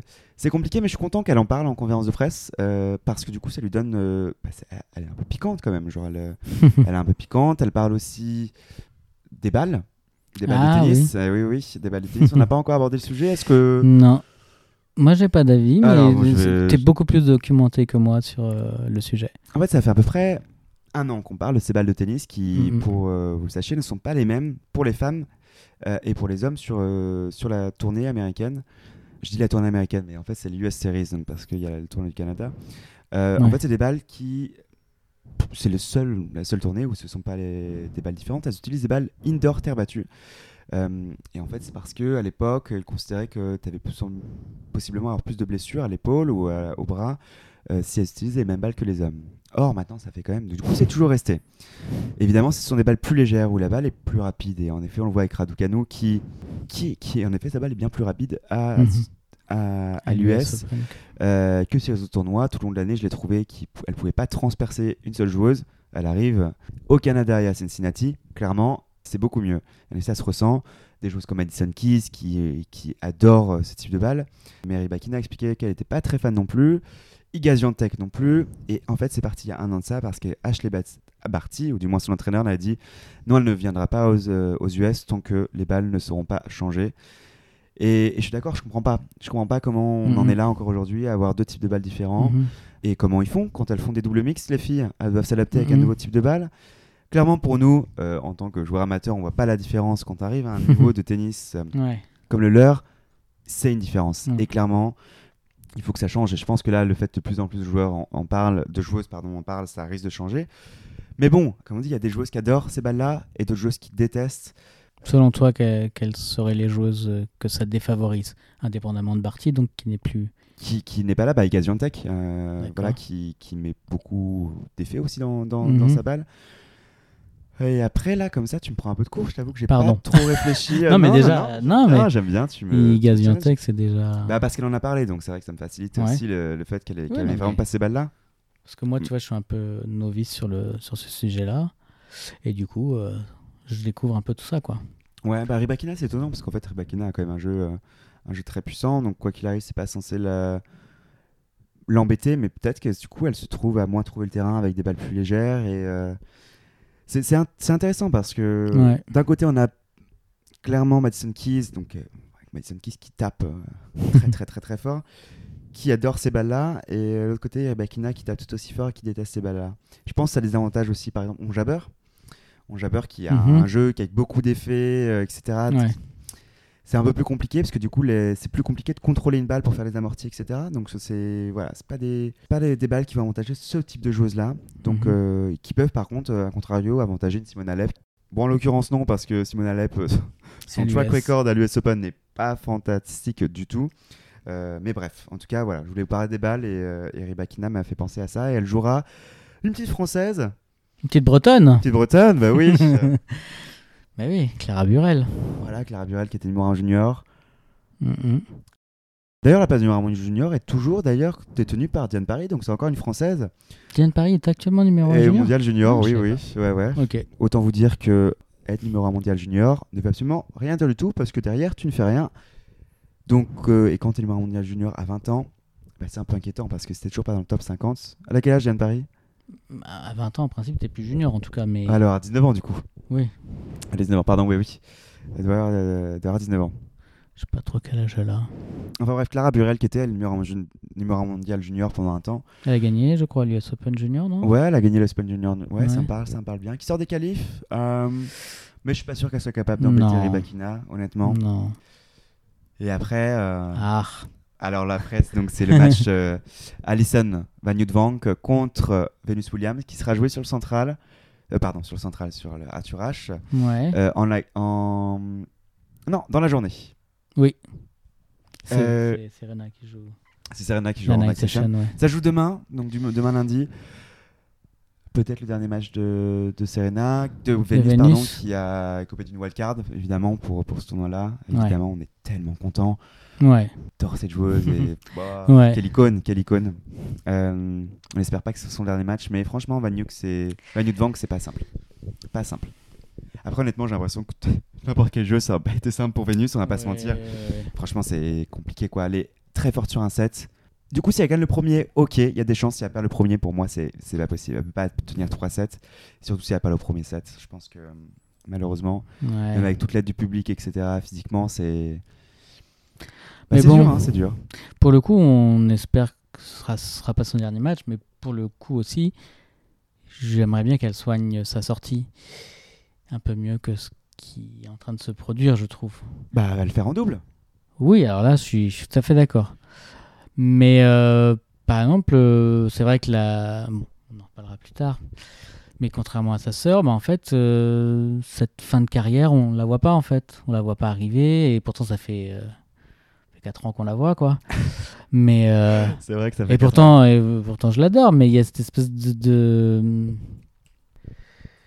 de manque de, de lucidité. Je sais pas comment exprimer ça, mais Vénus, Ouais, il faut. euh, En effet, beaucoup de gens pensent que lorsque ton niveau baisse, tu es censé pouvoir te retirer du tennis. Surtout si tu même plus le classement pour. Tu vas pas, tu vas pas compter sur des wildcards jusqu'à. Ce qui est le cas un peu pour l'instant pour, Oui, euh, pour Vénus qui, qui compte sur des wildcards. Ouais. Mais moi, j'aime cet état d'esprit, j'aime cet amour qu'elle a pour le tennis. Oui. Et vraiment, je suis admiratif qu'elle continue. Et elle n'est pas là, clairement, elle n'est pas là pour gagner des grands chelems. Elle est là pour l'amour du tennis, pour être sur un cours de tennis, pour se battre euh, lors d'un match, peu importe où c'est. Et, et j'adore ça. Et je respecte ça. Pareil, Et j'ai envie qu'elle continue. Si- tant qu'elle a envie de continuer, tant qu'elle n'est pas blessée, et ben continue. Et je pense qu'elle continuera d'ailleurs en double, peut-être. Donc premier tour un peu difficile, et puis, euh, puis bon, possiblement Rybakina au second tour. Donc bon, bref, Venus Williams c'est un Ouais. peu compliqué, mais on voulait vous en parler parce qu'on l'aime trop. Bah oui. Et ensuite, euh, pour conclure ce quart, euh, Sabalenka tête de série numéro 6, qui revient un petit peu en pleine forme, euh, qui joue une américaine Harrison qui sort des qualifs, qu'on nous deux on connaît pas, donc on va pas en parler, et euh, qui pourrait rencontrer au second tour Kaya Kanepi, Kaya Kanepi, là, euh, tueuse Les- tête de série. Voilà, euh, l'épouvantail, euh, comme on dit, je L'épouvantail, crois. ouais. De... Ouais, qui ouais, fait c'est- une ex- excellente saison cette année. On va se mentir, c'est vraiment une de ses meilleures saisons. Moi, je crois au retour d'Arena Sabalenka. Euh, J'ai beaucoup espoir en elle et je pense qu'elle n'est pas du tout terminée, contrairement à ce que plein de gens peuvent penser. Je pense qu'elle a encore toutes les armes pour euh, remonter dans le classement. Pourquoi pas gagner un tournoi du Grand Chelem? Peut-être pas cette année, mais elle a clairement les armes et elle a une année un peu compliquée, évidemment, avec la perte de son service. Euh, où elle nous fait une bon, allez, 20, fautes, 20, 20 doubles fautes par match, mais elle gagne des matchs avec 20 doubles fautes par match. Je sais pas si vous vous rendez compte quand même. C'est genre Ouais. assez exceptionnel. Et quand elle aura retrouvé son service, Et combien de fautes directes? Oui, oh, et, euh, elle est juste exceptionnelle à faire les plus grosses fautes et les plus gros doubles fautes. Et malgré tout, elle te gagne un match de tennis. et puis elle est là sur un terrain, elle retrouve un peu sa combativité. Je suis content, je suis content de la revoir. Ça va être intéressant, ça va être intéressant. Beaucoup de grosses joueuses dans, ce, dans le quart de Badoza. Ouais, franchement, même dans le quart de, Giantex, vraiment, tournoi très très ouvert. Et là, on, bon, on arrive dans la partie basse du tableau avec la partie de Maria Sakkari. Bah oui, et oui. Maria Sakkari, tête de série numéro 3, mesdames et messieurs. Ah, elle Eh était oui. demi-finaliste l'année dernière quand même. oui, elle était demi-finaliste l'année dernière, mais qu'est-ce qu'elle a fait Sakkari cette année? Euh, je sais pas. Eh ben, moi non plus. Dans le quart de la grecque, on a Simona Alep tout en haut, tête de série numéro 7, qui. Ouais, ok, qui gagne euh, Toronto. Bah, parce qu'elle joue bien, de toute façon. Elle joue bien à Montréal, elle joue bien à Toronto, elle les a gagné les deux. Mais franchement, on s'est fait chier. C'était nul, son niveau de jeu était pas, pas très bon. Monratoglou qui l'entraîne. euh, Je voulais qu'on en parle. Ah bah moi j'aimerais pas qu'on en parle parce que de toute façon si on n'en parle pas vous inquiétez pas qui parlera de lui-même Ouais, quoi qu'il arrive ouais, ouais, et j'aime pas trop, franchement, ce... j'aime pas trop, vraiment, j'aime pas trop cette, euh, cette paire-là. J'ai pas envie qu'elle réussisse avec lui, honnêtement, Mm. Parce qu'il va évidemment tout prendre pour Ouais. lui si elle réussit. Ouais. Je pense que c'est une joueuse qui a beaucoup de talent, évidemment. Ouais. Enfin, beaucoup de talent. Elle a un talent limité, mais en tout cas, elle sait utiliser le- la 100% de son talent, et ça, c'est absolument incroyable. Pas beaucoup de joueuses savent le faire. Marion Bartulé l'a très bien fait. mais Simona Alep, pour moi, voilà, c'est une joueuse qui n'a pas d'arme fatale, et malgré tout, elle n'a pas le coup qui va te dire euh, waouh, tu vas gagner des tournois du Grand Chelem. Pourtant, pourtant, elle a fait des finales, elle en a deux tournois du Grand Chelem, dont Wimbledon. Contre Serena. Contre Serena, elle a sorti voilà, le match de sa vie. Euh, et elle jouera Sig- Sigur, une Ukrainienne. Ah, que Nelson seul connaît. L'Ukrainienne qui sort des qualifs. Pareil, sur elle, honnêtement.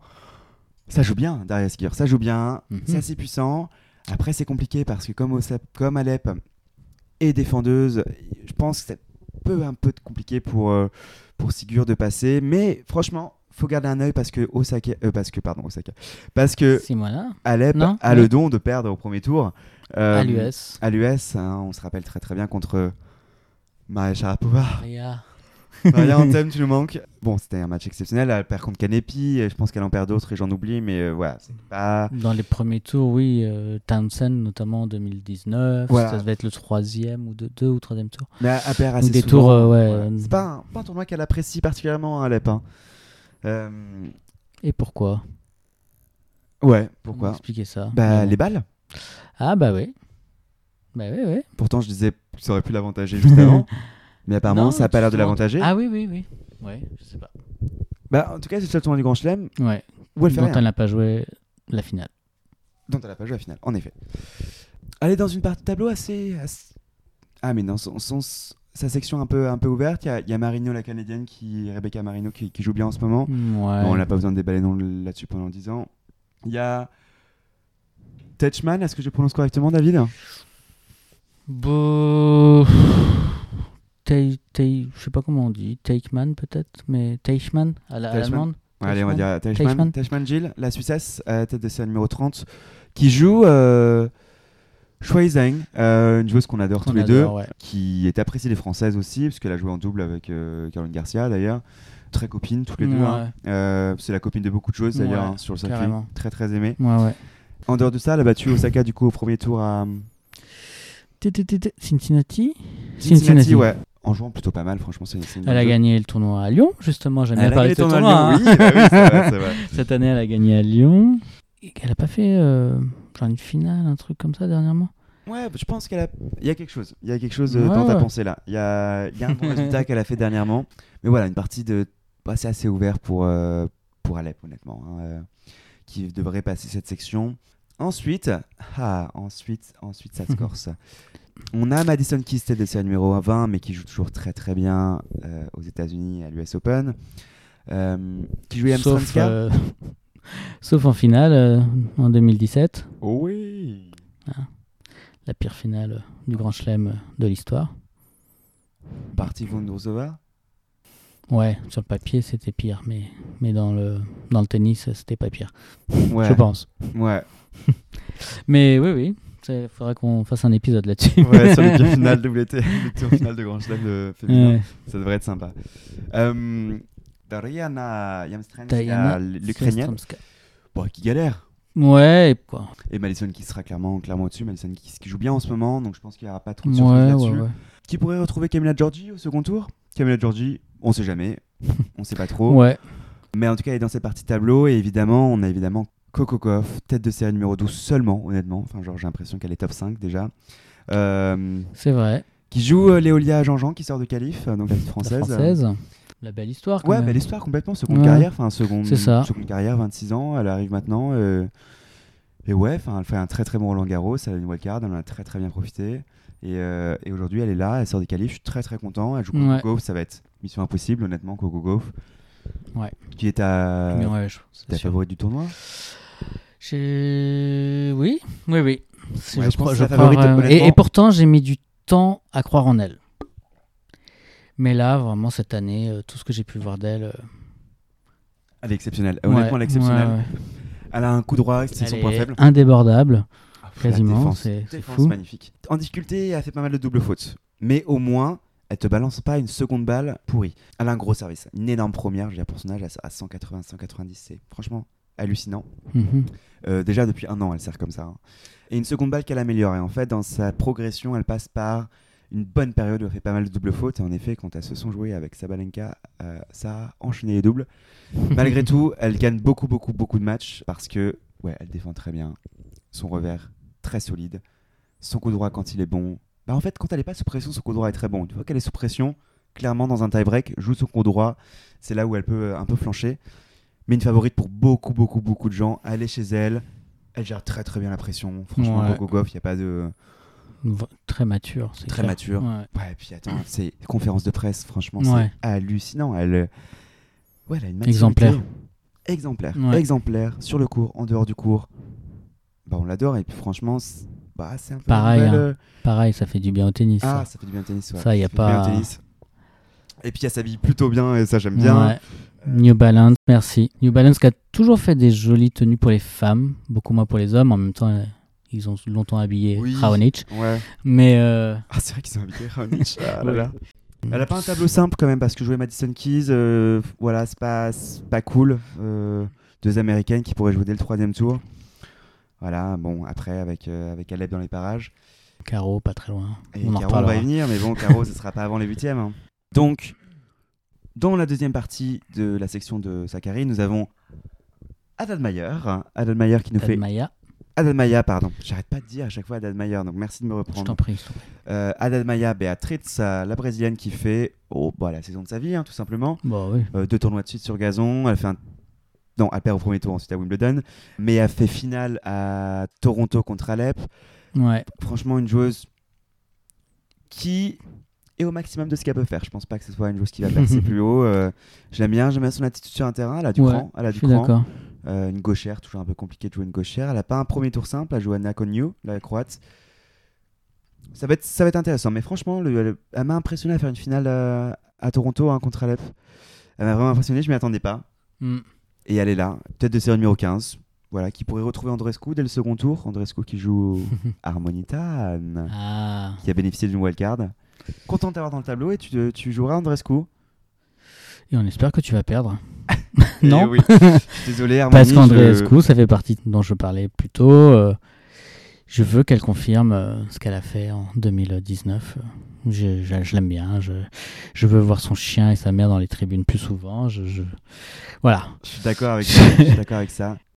Caroline Garcia, tête de série numéro 17, donc du coup qui est devenue tête de série Incroyable. seulement grâce à Cincinnati, hein, avant qu'il n'y ait pas de série. Qu'on vient de leur dire fait depuis le mois de juin. C'est la joueuse qui a gagné le plus de matchs sur le circuit WTA depuis fin de Roland Garros. Voilà, la fin de Roland Garros. Ouais. Donc elle, commence par Balambourg ou quelque chose comme ça, donc tournoi sur gazon. battant Andreescu, justement, en finale. Ouais, exactement. euh, en finale contre Andreescu.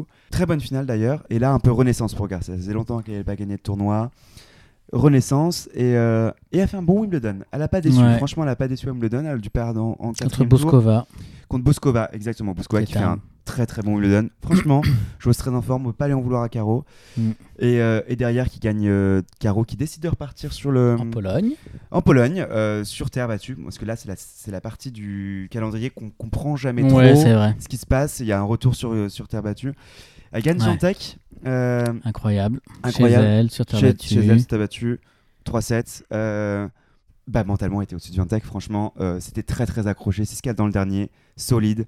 Et comme je disais, c'est elle qui a trouvé la faille de comment battre Viantec.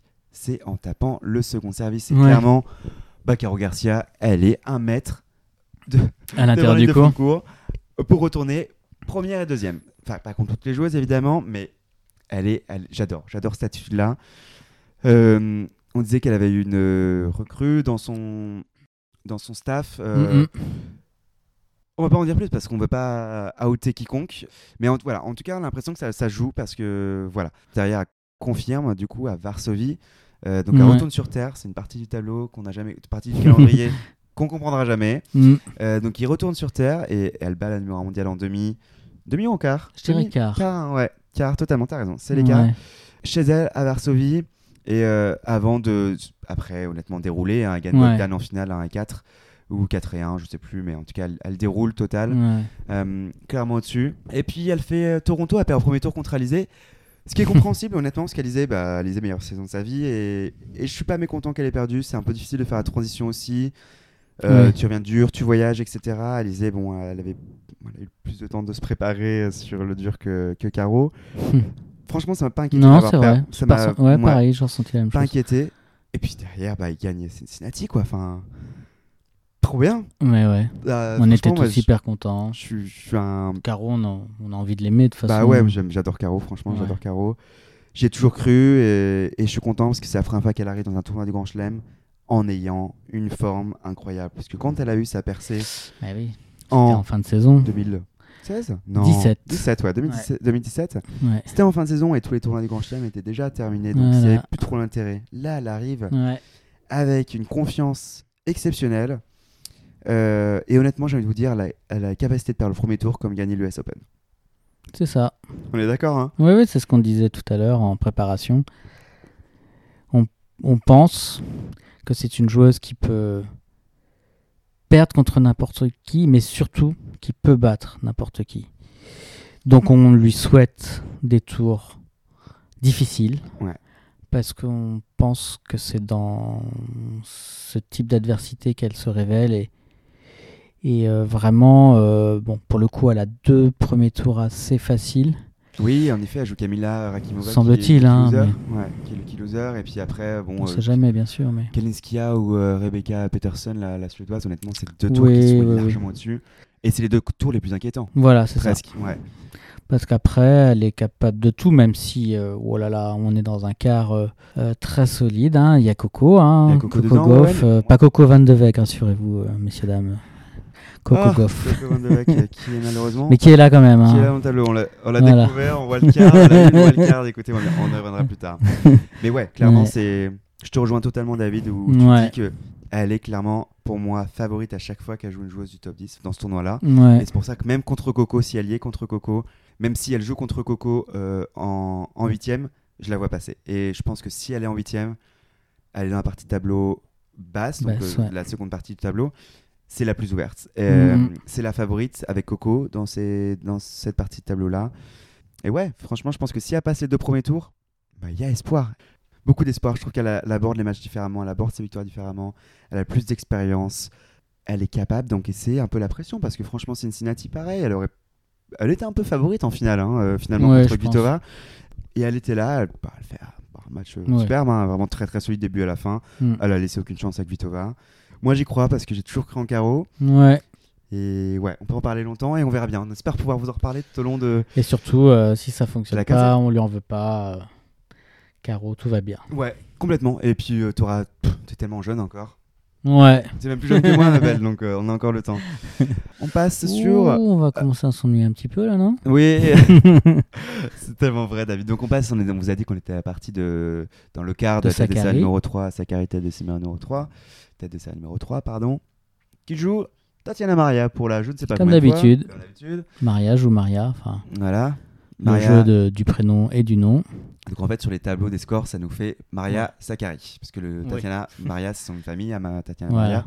Et Maria, c'est le prénom de Maria Sakari. Voilà. Bon, Bah, on On s'ennuie? Oh, oui, on s'ennuie. On s'ennuie. Honnêtement, cette section-là, on va un peu Ouais, la survoler. hein. euh, Euh, il y a Alison Risk, arbitrage qui s'est du coup marié. Marié. Tête de numéro 29 qui pourrait possiblement rencontrer Sakari au troisième tour. Sinon, honnêtement, il n'y a pas grand monde. Il y a Diane Paris qui est là. Pardon, excusez-moi, Diane Paris, excusez-moi, nos amis français.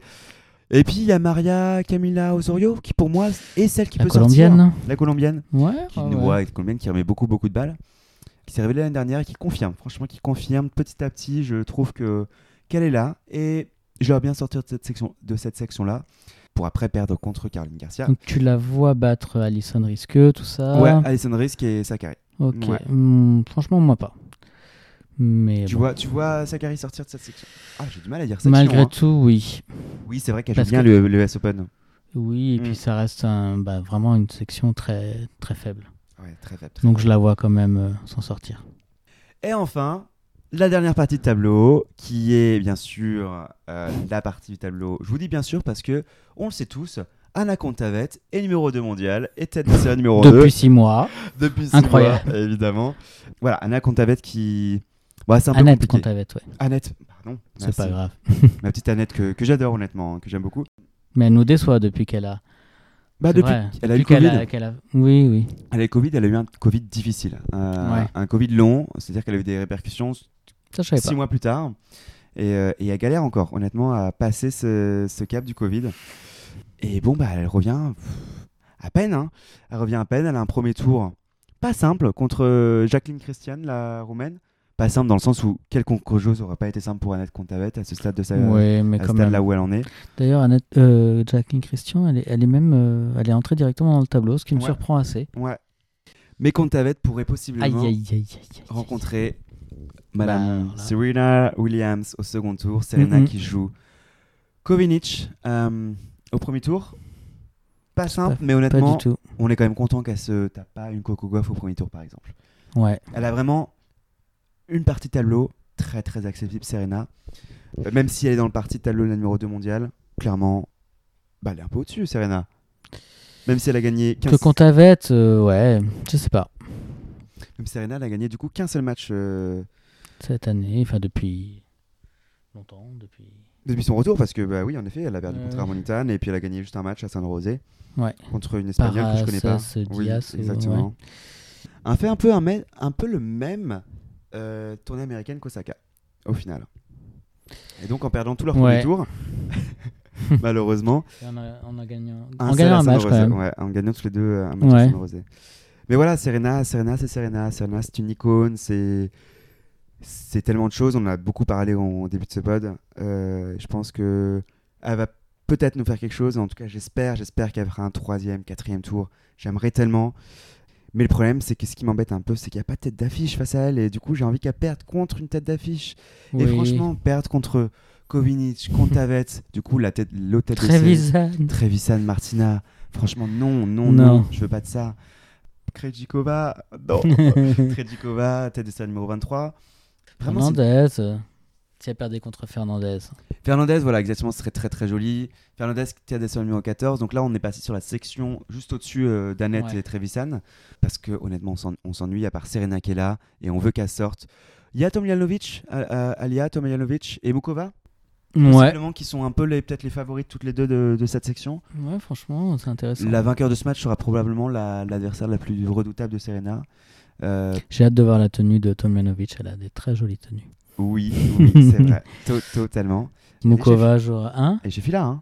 Non, c'est euh, Penguin, un truc comme ça. Là, tu sais, le logo, c'est un pingouin. Oui, c'est Je crois, que vrai. c'est- je crois que c'est Penguin. En fait, c'est que ça euh, ressemble un peu à la tenue de Fila qui, qui va être arborée là par Ah. euh, Shelby Rogers, je trouve. hmm, qu'on a hâte de voir On aussi. a hâte de voir. Et que toutes les joueuses fila, a priori, vont porter, mais il y en a beaucoup moins des joueuses fila. Eh ben non, de- euh, Kiki Bertens. Oui, Kiki parce qu'il y avait quand même une époque où bah, on, avait, on avait quasiment 5 joueuses Ouais. dans le top 5. C'était Pliskova, Kenin, Parti. Mertens, euh, Bertens. C'était hallucinant. Ouais, c'était assez hallucinant, c'est vrai. Et il n'y a plus personne. Euh, Il n'y a plus personne. Mais Pourtant, il y a je- Krejcikova maintenant euh, chez Fila, ça va non Oh, mon Dieu. Et alors là, attendez. Je l'aime bien en plus. Mais Du bon. coup, en fait, j'ai je montré à David juste avant les. euh, les Fila. Ah, est en train de t'imaginer Krejcikova dedans, c'est ça? Exactement. Donc j'ai montré à, à David les, les tenues et euh, franchement les tenues sont magnifiques. En Ouais. tout cas une, une partie des tenues qui vont être portées par Shelby Rogers qui sont très très très belles, un peu vintage. Et, hum, et qui est un peu au fond du trou, Ouais, franchement, il y qui fait beaucoup de fautes, qui est pas régulière, qui qui retrouve pas son jeu. Hein, euh, voilà, je sais pas, pas trop quoi dire sur elle. Pourquoi elle a gagné un tournoi de Grand Chelem, franchement? Parce que du coup, on est obligé d'en Franchement, elle parler. jouait bien cette année-là, vraiment. Ouais, ouais, c'est vrai qu'elle jouait bien. Après, elle avait confirmé et tout, mais là, là, c'est un peu compliqué. Ouais. Mais en tout cas, on a Laila Fernandez qu'on adore tous les Ah, deux. on l'adore. Enfin, que toi, t'adores encore plus. Je trouve que toi, Ouais. toi, t'as un truc avec les Canadiens. Bah, déjà, ouais, déjà j'aime. Oui, clairement. J'aime les joueurs. euh, Bah, Raconte-nous un peu ce premier tour là qu'elle nous fait. bah, elle joue contre la future gagnante du tournoi quand même. Elle joue contre Océane Dodin. Oui. Donc, euh, bon. Océane Dodin. Bah, c'est du Zabalenka. euh, en- en encore moins. Il n'y a, même pas de plan appris, mais il n'y a rien du tout. Enfin, c'est. voilà, C'est ça- euh, ça- ça Sabalenka tape. service, ouais. ouais, voilà. Donc c'est un peu la Sabalenka du moment en fait. Euh, Non, mais bon, euh, bon, Leïla, la pauvre, elle est, elle, est- elle s'est quand même bien blessée à Roland Garros. Elle revient, elle, ouais, a recommencé. revient. Mm. Je suis pas sûr qu'elle ait encore atteint euh, son niveau, mais bon, contre, contre Dodin, bah, il suffit de, il suffit de remettre la balle une fois de plus, Oui. quoi. Honnêtement, son, c'est son deuxième tour qui sera très compliqué, probablement contre Samsanovic. Samsanova. Samsonova, Là, donc je la. confonds euh, les Sasnovic et les Samsanova. ouais, je les confonds. Donc je disais qu'elle pourrait rencontrer Samsanova au second tour qui vient tout juste de gagner Euh, Grand J, là, Grand B Granby c'était exactement au Canada. On avait du mal un peu avec le nom de la ville. La russe, excellente. En fait Davis, en fait Cup. Spécial dédicace. Le détail. Bref, moi, Samsonova, pour moi, c'est une future, euh, future russe. Elle, elle est là, elle est présente. Et elle joue Bejlek Sarah. Bejlek Ah. Sarah qui sort des. Oui, merci David de dire ah, qui sort des qualifications. Jusqu'à là, euh, pas trop d'inquiétude. Mais en fait, quand elle a gagné son dernier match euh, des lors des qualifications, elle vient embrasser son père. Son père qui euh, lui fait un câlin, un très long câlin, qui lui touche très longuement, qui lui tape les fesses, les deux fesses, qui ensuite l'embrasse sur la bouche. Je sais qu'embrasser les parents sur la bouche, ça peut être dans quelques cultures. Enfin, je connaissais pas ça dans la culture tchèque. Bref, mais en tout cas, bon, mettre la main sur les fesses de ta fille qui a 16 ans. Ok, bon, bref. Et ensuite, elle fait un câlin à son coach. Son coach qui fait exactement la même chose, sauf qu'il l'embrasse pas sur la bouche. Mais ce sont deux vieux hommes très perturbants. Honnêtement, moi, j'ai trouvé ça très, très perturbant. Euh, je voudrais un peu faire une petite pause là-dessus parce que euh, c'est des choses qui arrivent un peu dans le, dans le tennis féminin avec des coachs masculins, parce que c'est quand même encore la majorité euh, d'avoir des hommes euh, coachs, même, même sur le circuit féminin, même si maintenant ça, change de plus en plus. Et quand tu commences très jeune comme ça, tu un peu une figure patriarcale depuis jeune âge, et tu peux un peu pas te rendre compte que c'est un abus. Pour moi, clairement, c'est toucher une fille euh, comme ça, c'est un abus. C'est le cas. Je sais que la WTA fait des programmes, sensibilise, et essaie de garder un œil un peu là-dessus. Mais toujours, c'est compliqué dans la sphère privée de, de pouvoir un- un- interagir et interférer pour leur dire attention, vous pouvez pas agir comme ça, etc. Mais je sais qu'ils font attention, que les coachs qui suivent des programmes pour, euh, pour éviter ce genre de comportement, mais je pense que la WTA va être très, très interpellée là-dessus. Et je fais référence à une, euh, une ancienne joueuse de tennis, Pam Shriver, qui a confessé il y a pas longtemps, qui a eu une relation euh, intime avec son, son coach âgé de plus de 30 ans de plus qu'elle. Enfin bref, une relation qui n'était pas du tout euh, normale. Elle se rendait pas du tout compte à l'époque qu'elle était Elle totalement. était adolescente? Elle était adolescente, ouais. Ok. Qui a été totalement absorbée par sur le fait que oui, en effet, c'est la personne à qui elle est tous les jours. Évidemment, elle s'entraîne tous les jours, elle est sur Mhm. le circuit. Elle partage des émotions extraordinaires, des émotions très compliquées quand ils perdent des matchs. Enfin, je veux dire, c'est. Ils jouent leur vie. Beaucoup de gens jouent leur vie quand ils jouent au tennis. Et, et moi, ça m'inquiète franchement que ce mec-là euh, soit sur. Ça m'a dégoûté. Je vous invite euh, bah, pas à aller voir les images en fait, parce que c'est pas cool. Et, euh, et voilà. Et donc, elle sort des qualifs. Très très beau parcours de qualif pour la Tchèque. Et elle jouera Samsanova, Lumila au premier tour, pour ensuite possiblement rencontrer euh, Fernandez. Donc la, la section basse du tableau de Kontavet, euh, donc voilà, Kontavet, Trevisan, Krejcikova, Fernandez, mais surtout, surtout Serena Williams, euh, qu'on espère qu'il sera au rendez-vous au huitième de finale. Et qui est-ce qu'elle pourra rencontrer Serena Williams? Eh bien, elle pourra très bien rencontrer Ons Jabeur, qui est tête de série numéro 5, Ons, la Tunisienne, qui joue Madison Brengel au premier tour. Ensuite, on a une wildcard. Mandlik, Mandlik, qu'on a un peu entendu parler. Pourquoi? Bah, elle, a, elle a pour particularité d'avoir une maman très célèbre et encore d'autant plus célèbre que sa maman est une championne de l'US Open en 1985. Et à l'époque, elle jouait sous le drapeau de la Tchécoslovaquie, s'il vous plaît, messieurs, dames. Donc, euh, Ça date, ça date. Ouais. Et j'aimais beaucoup cette joueuse. Je pense à, à tous les fans euh, des années du tennis féminin des années 80, c'était un petit peu la trouble faite entre, entre Navratilova et Chris Evert. Et donc c'est Anna Mandlikova, qui était la coach de Yana Novotna aussi, qui a été Voilà. connue pour ça.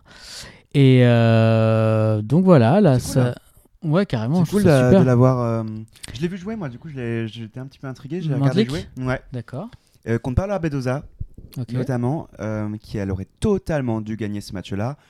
Mon Dieu, mon Dieu, elle a craqué, mais bon, c'est pas grave. Euh, J'étais très impressionné. Je trouve qu'elle a bah, joue très bien en fait, hein, concrètement.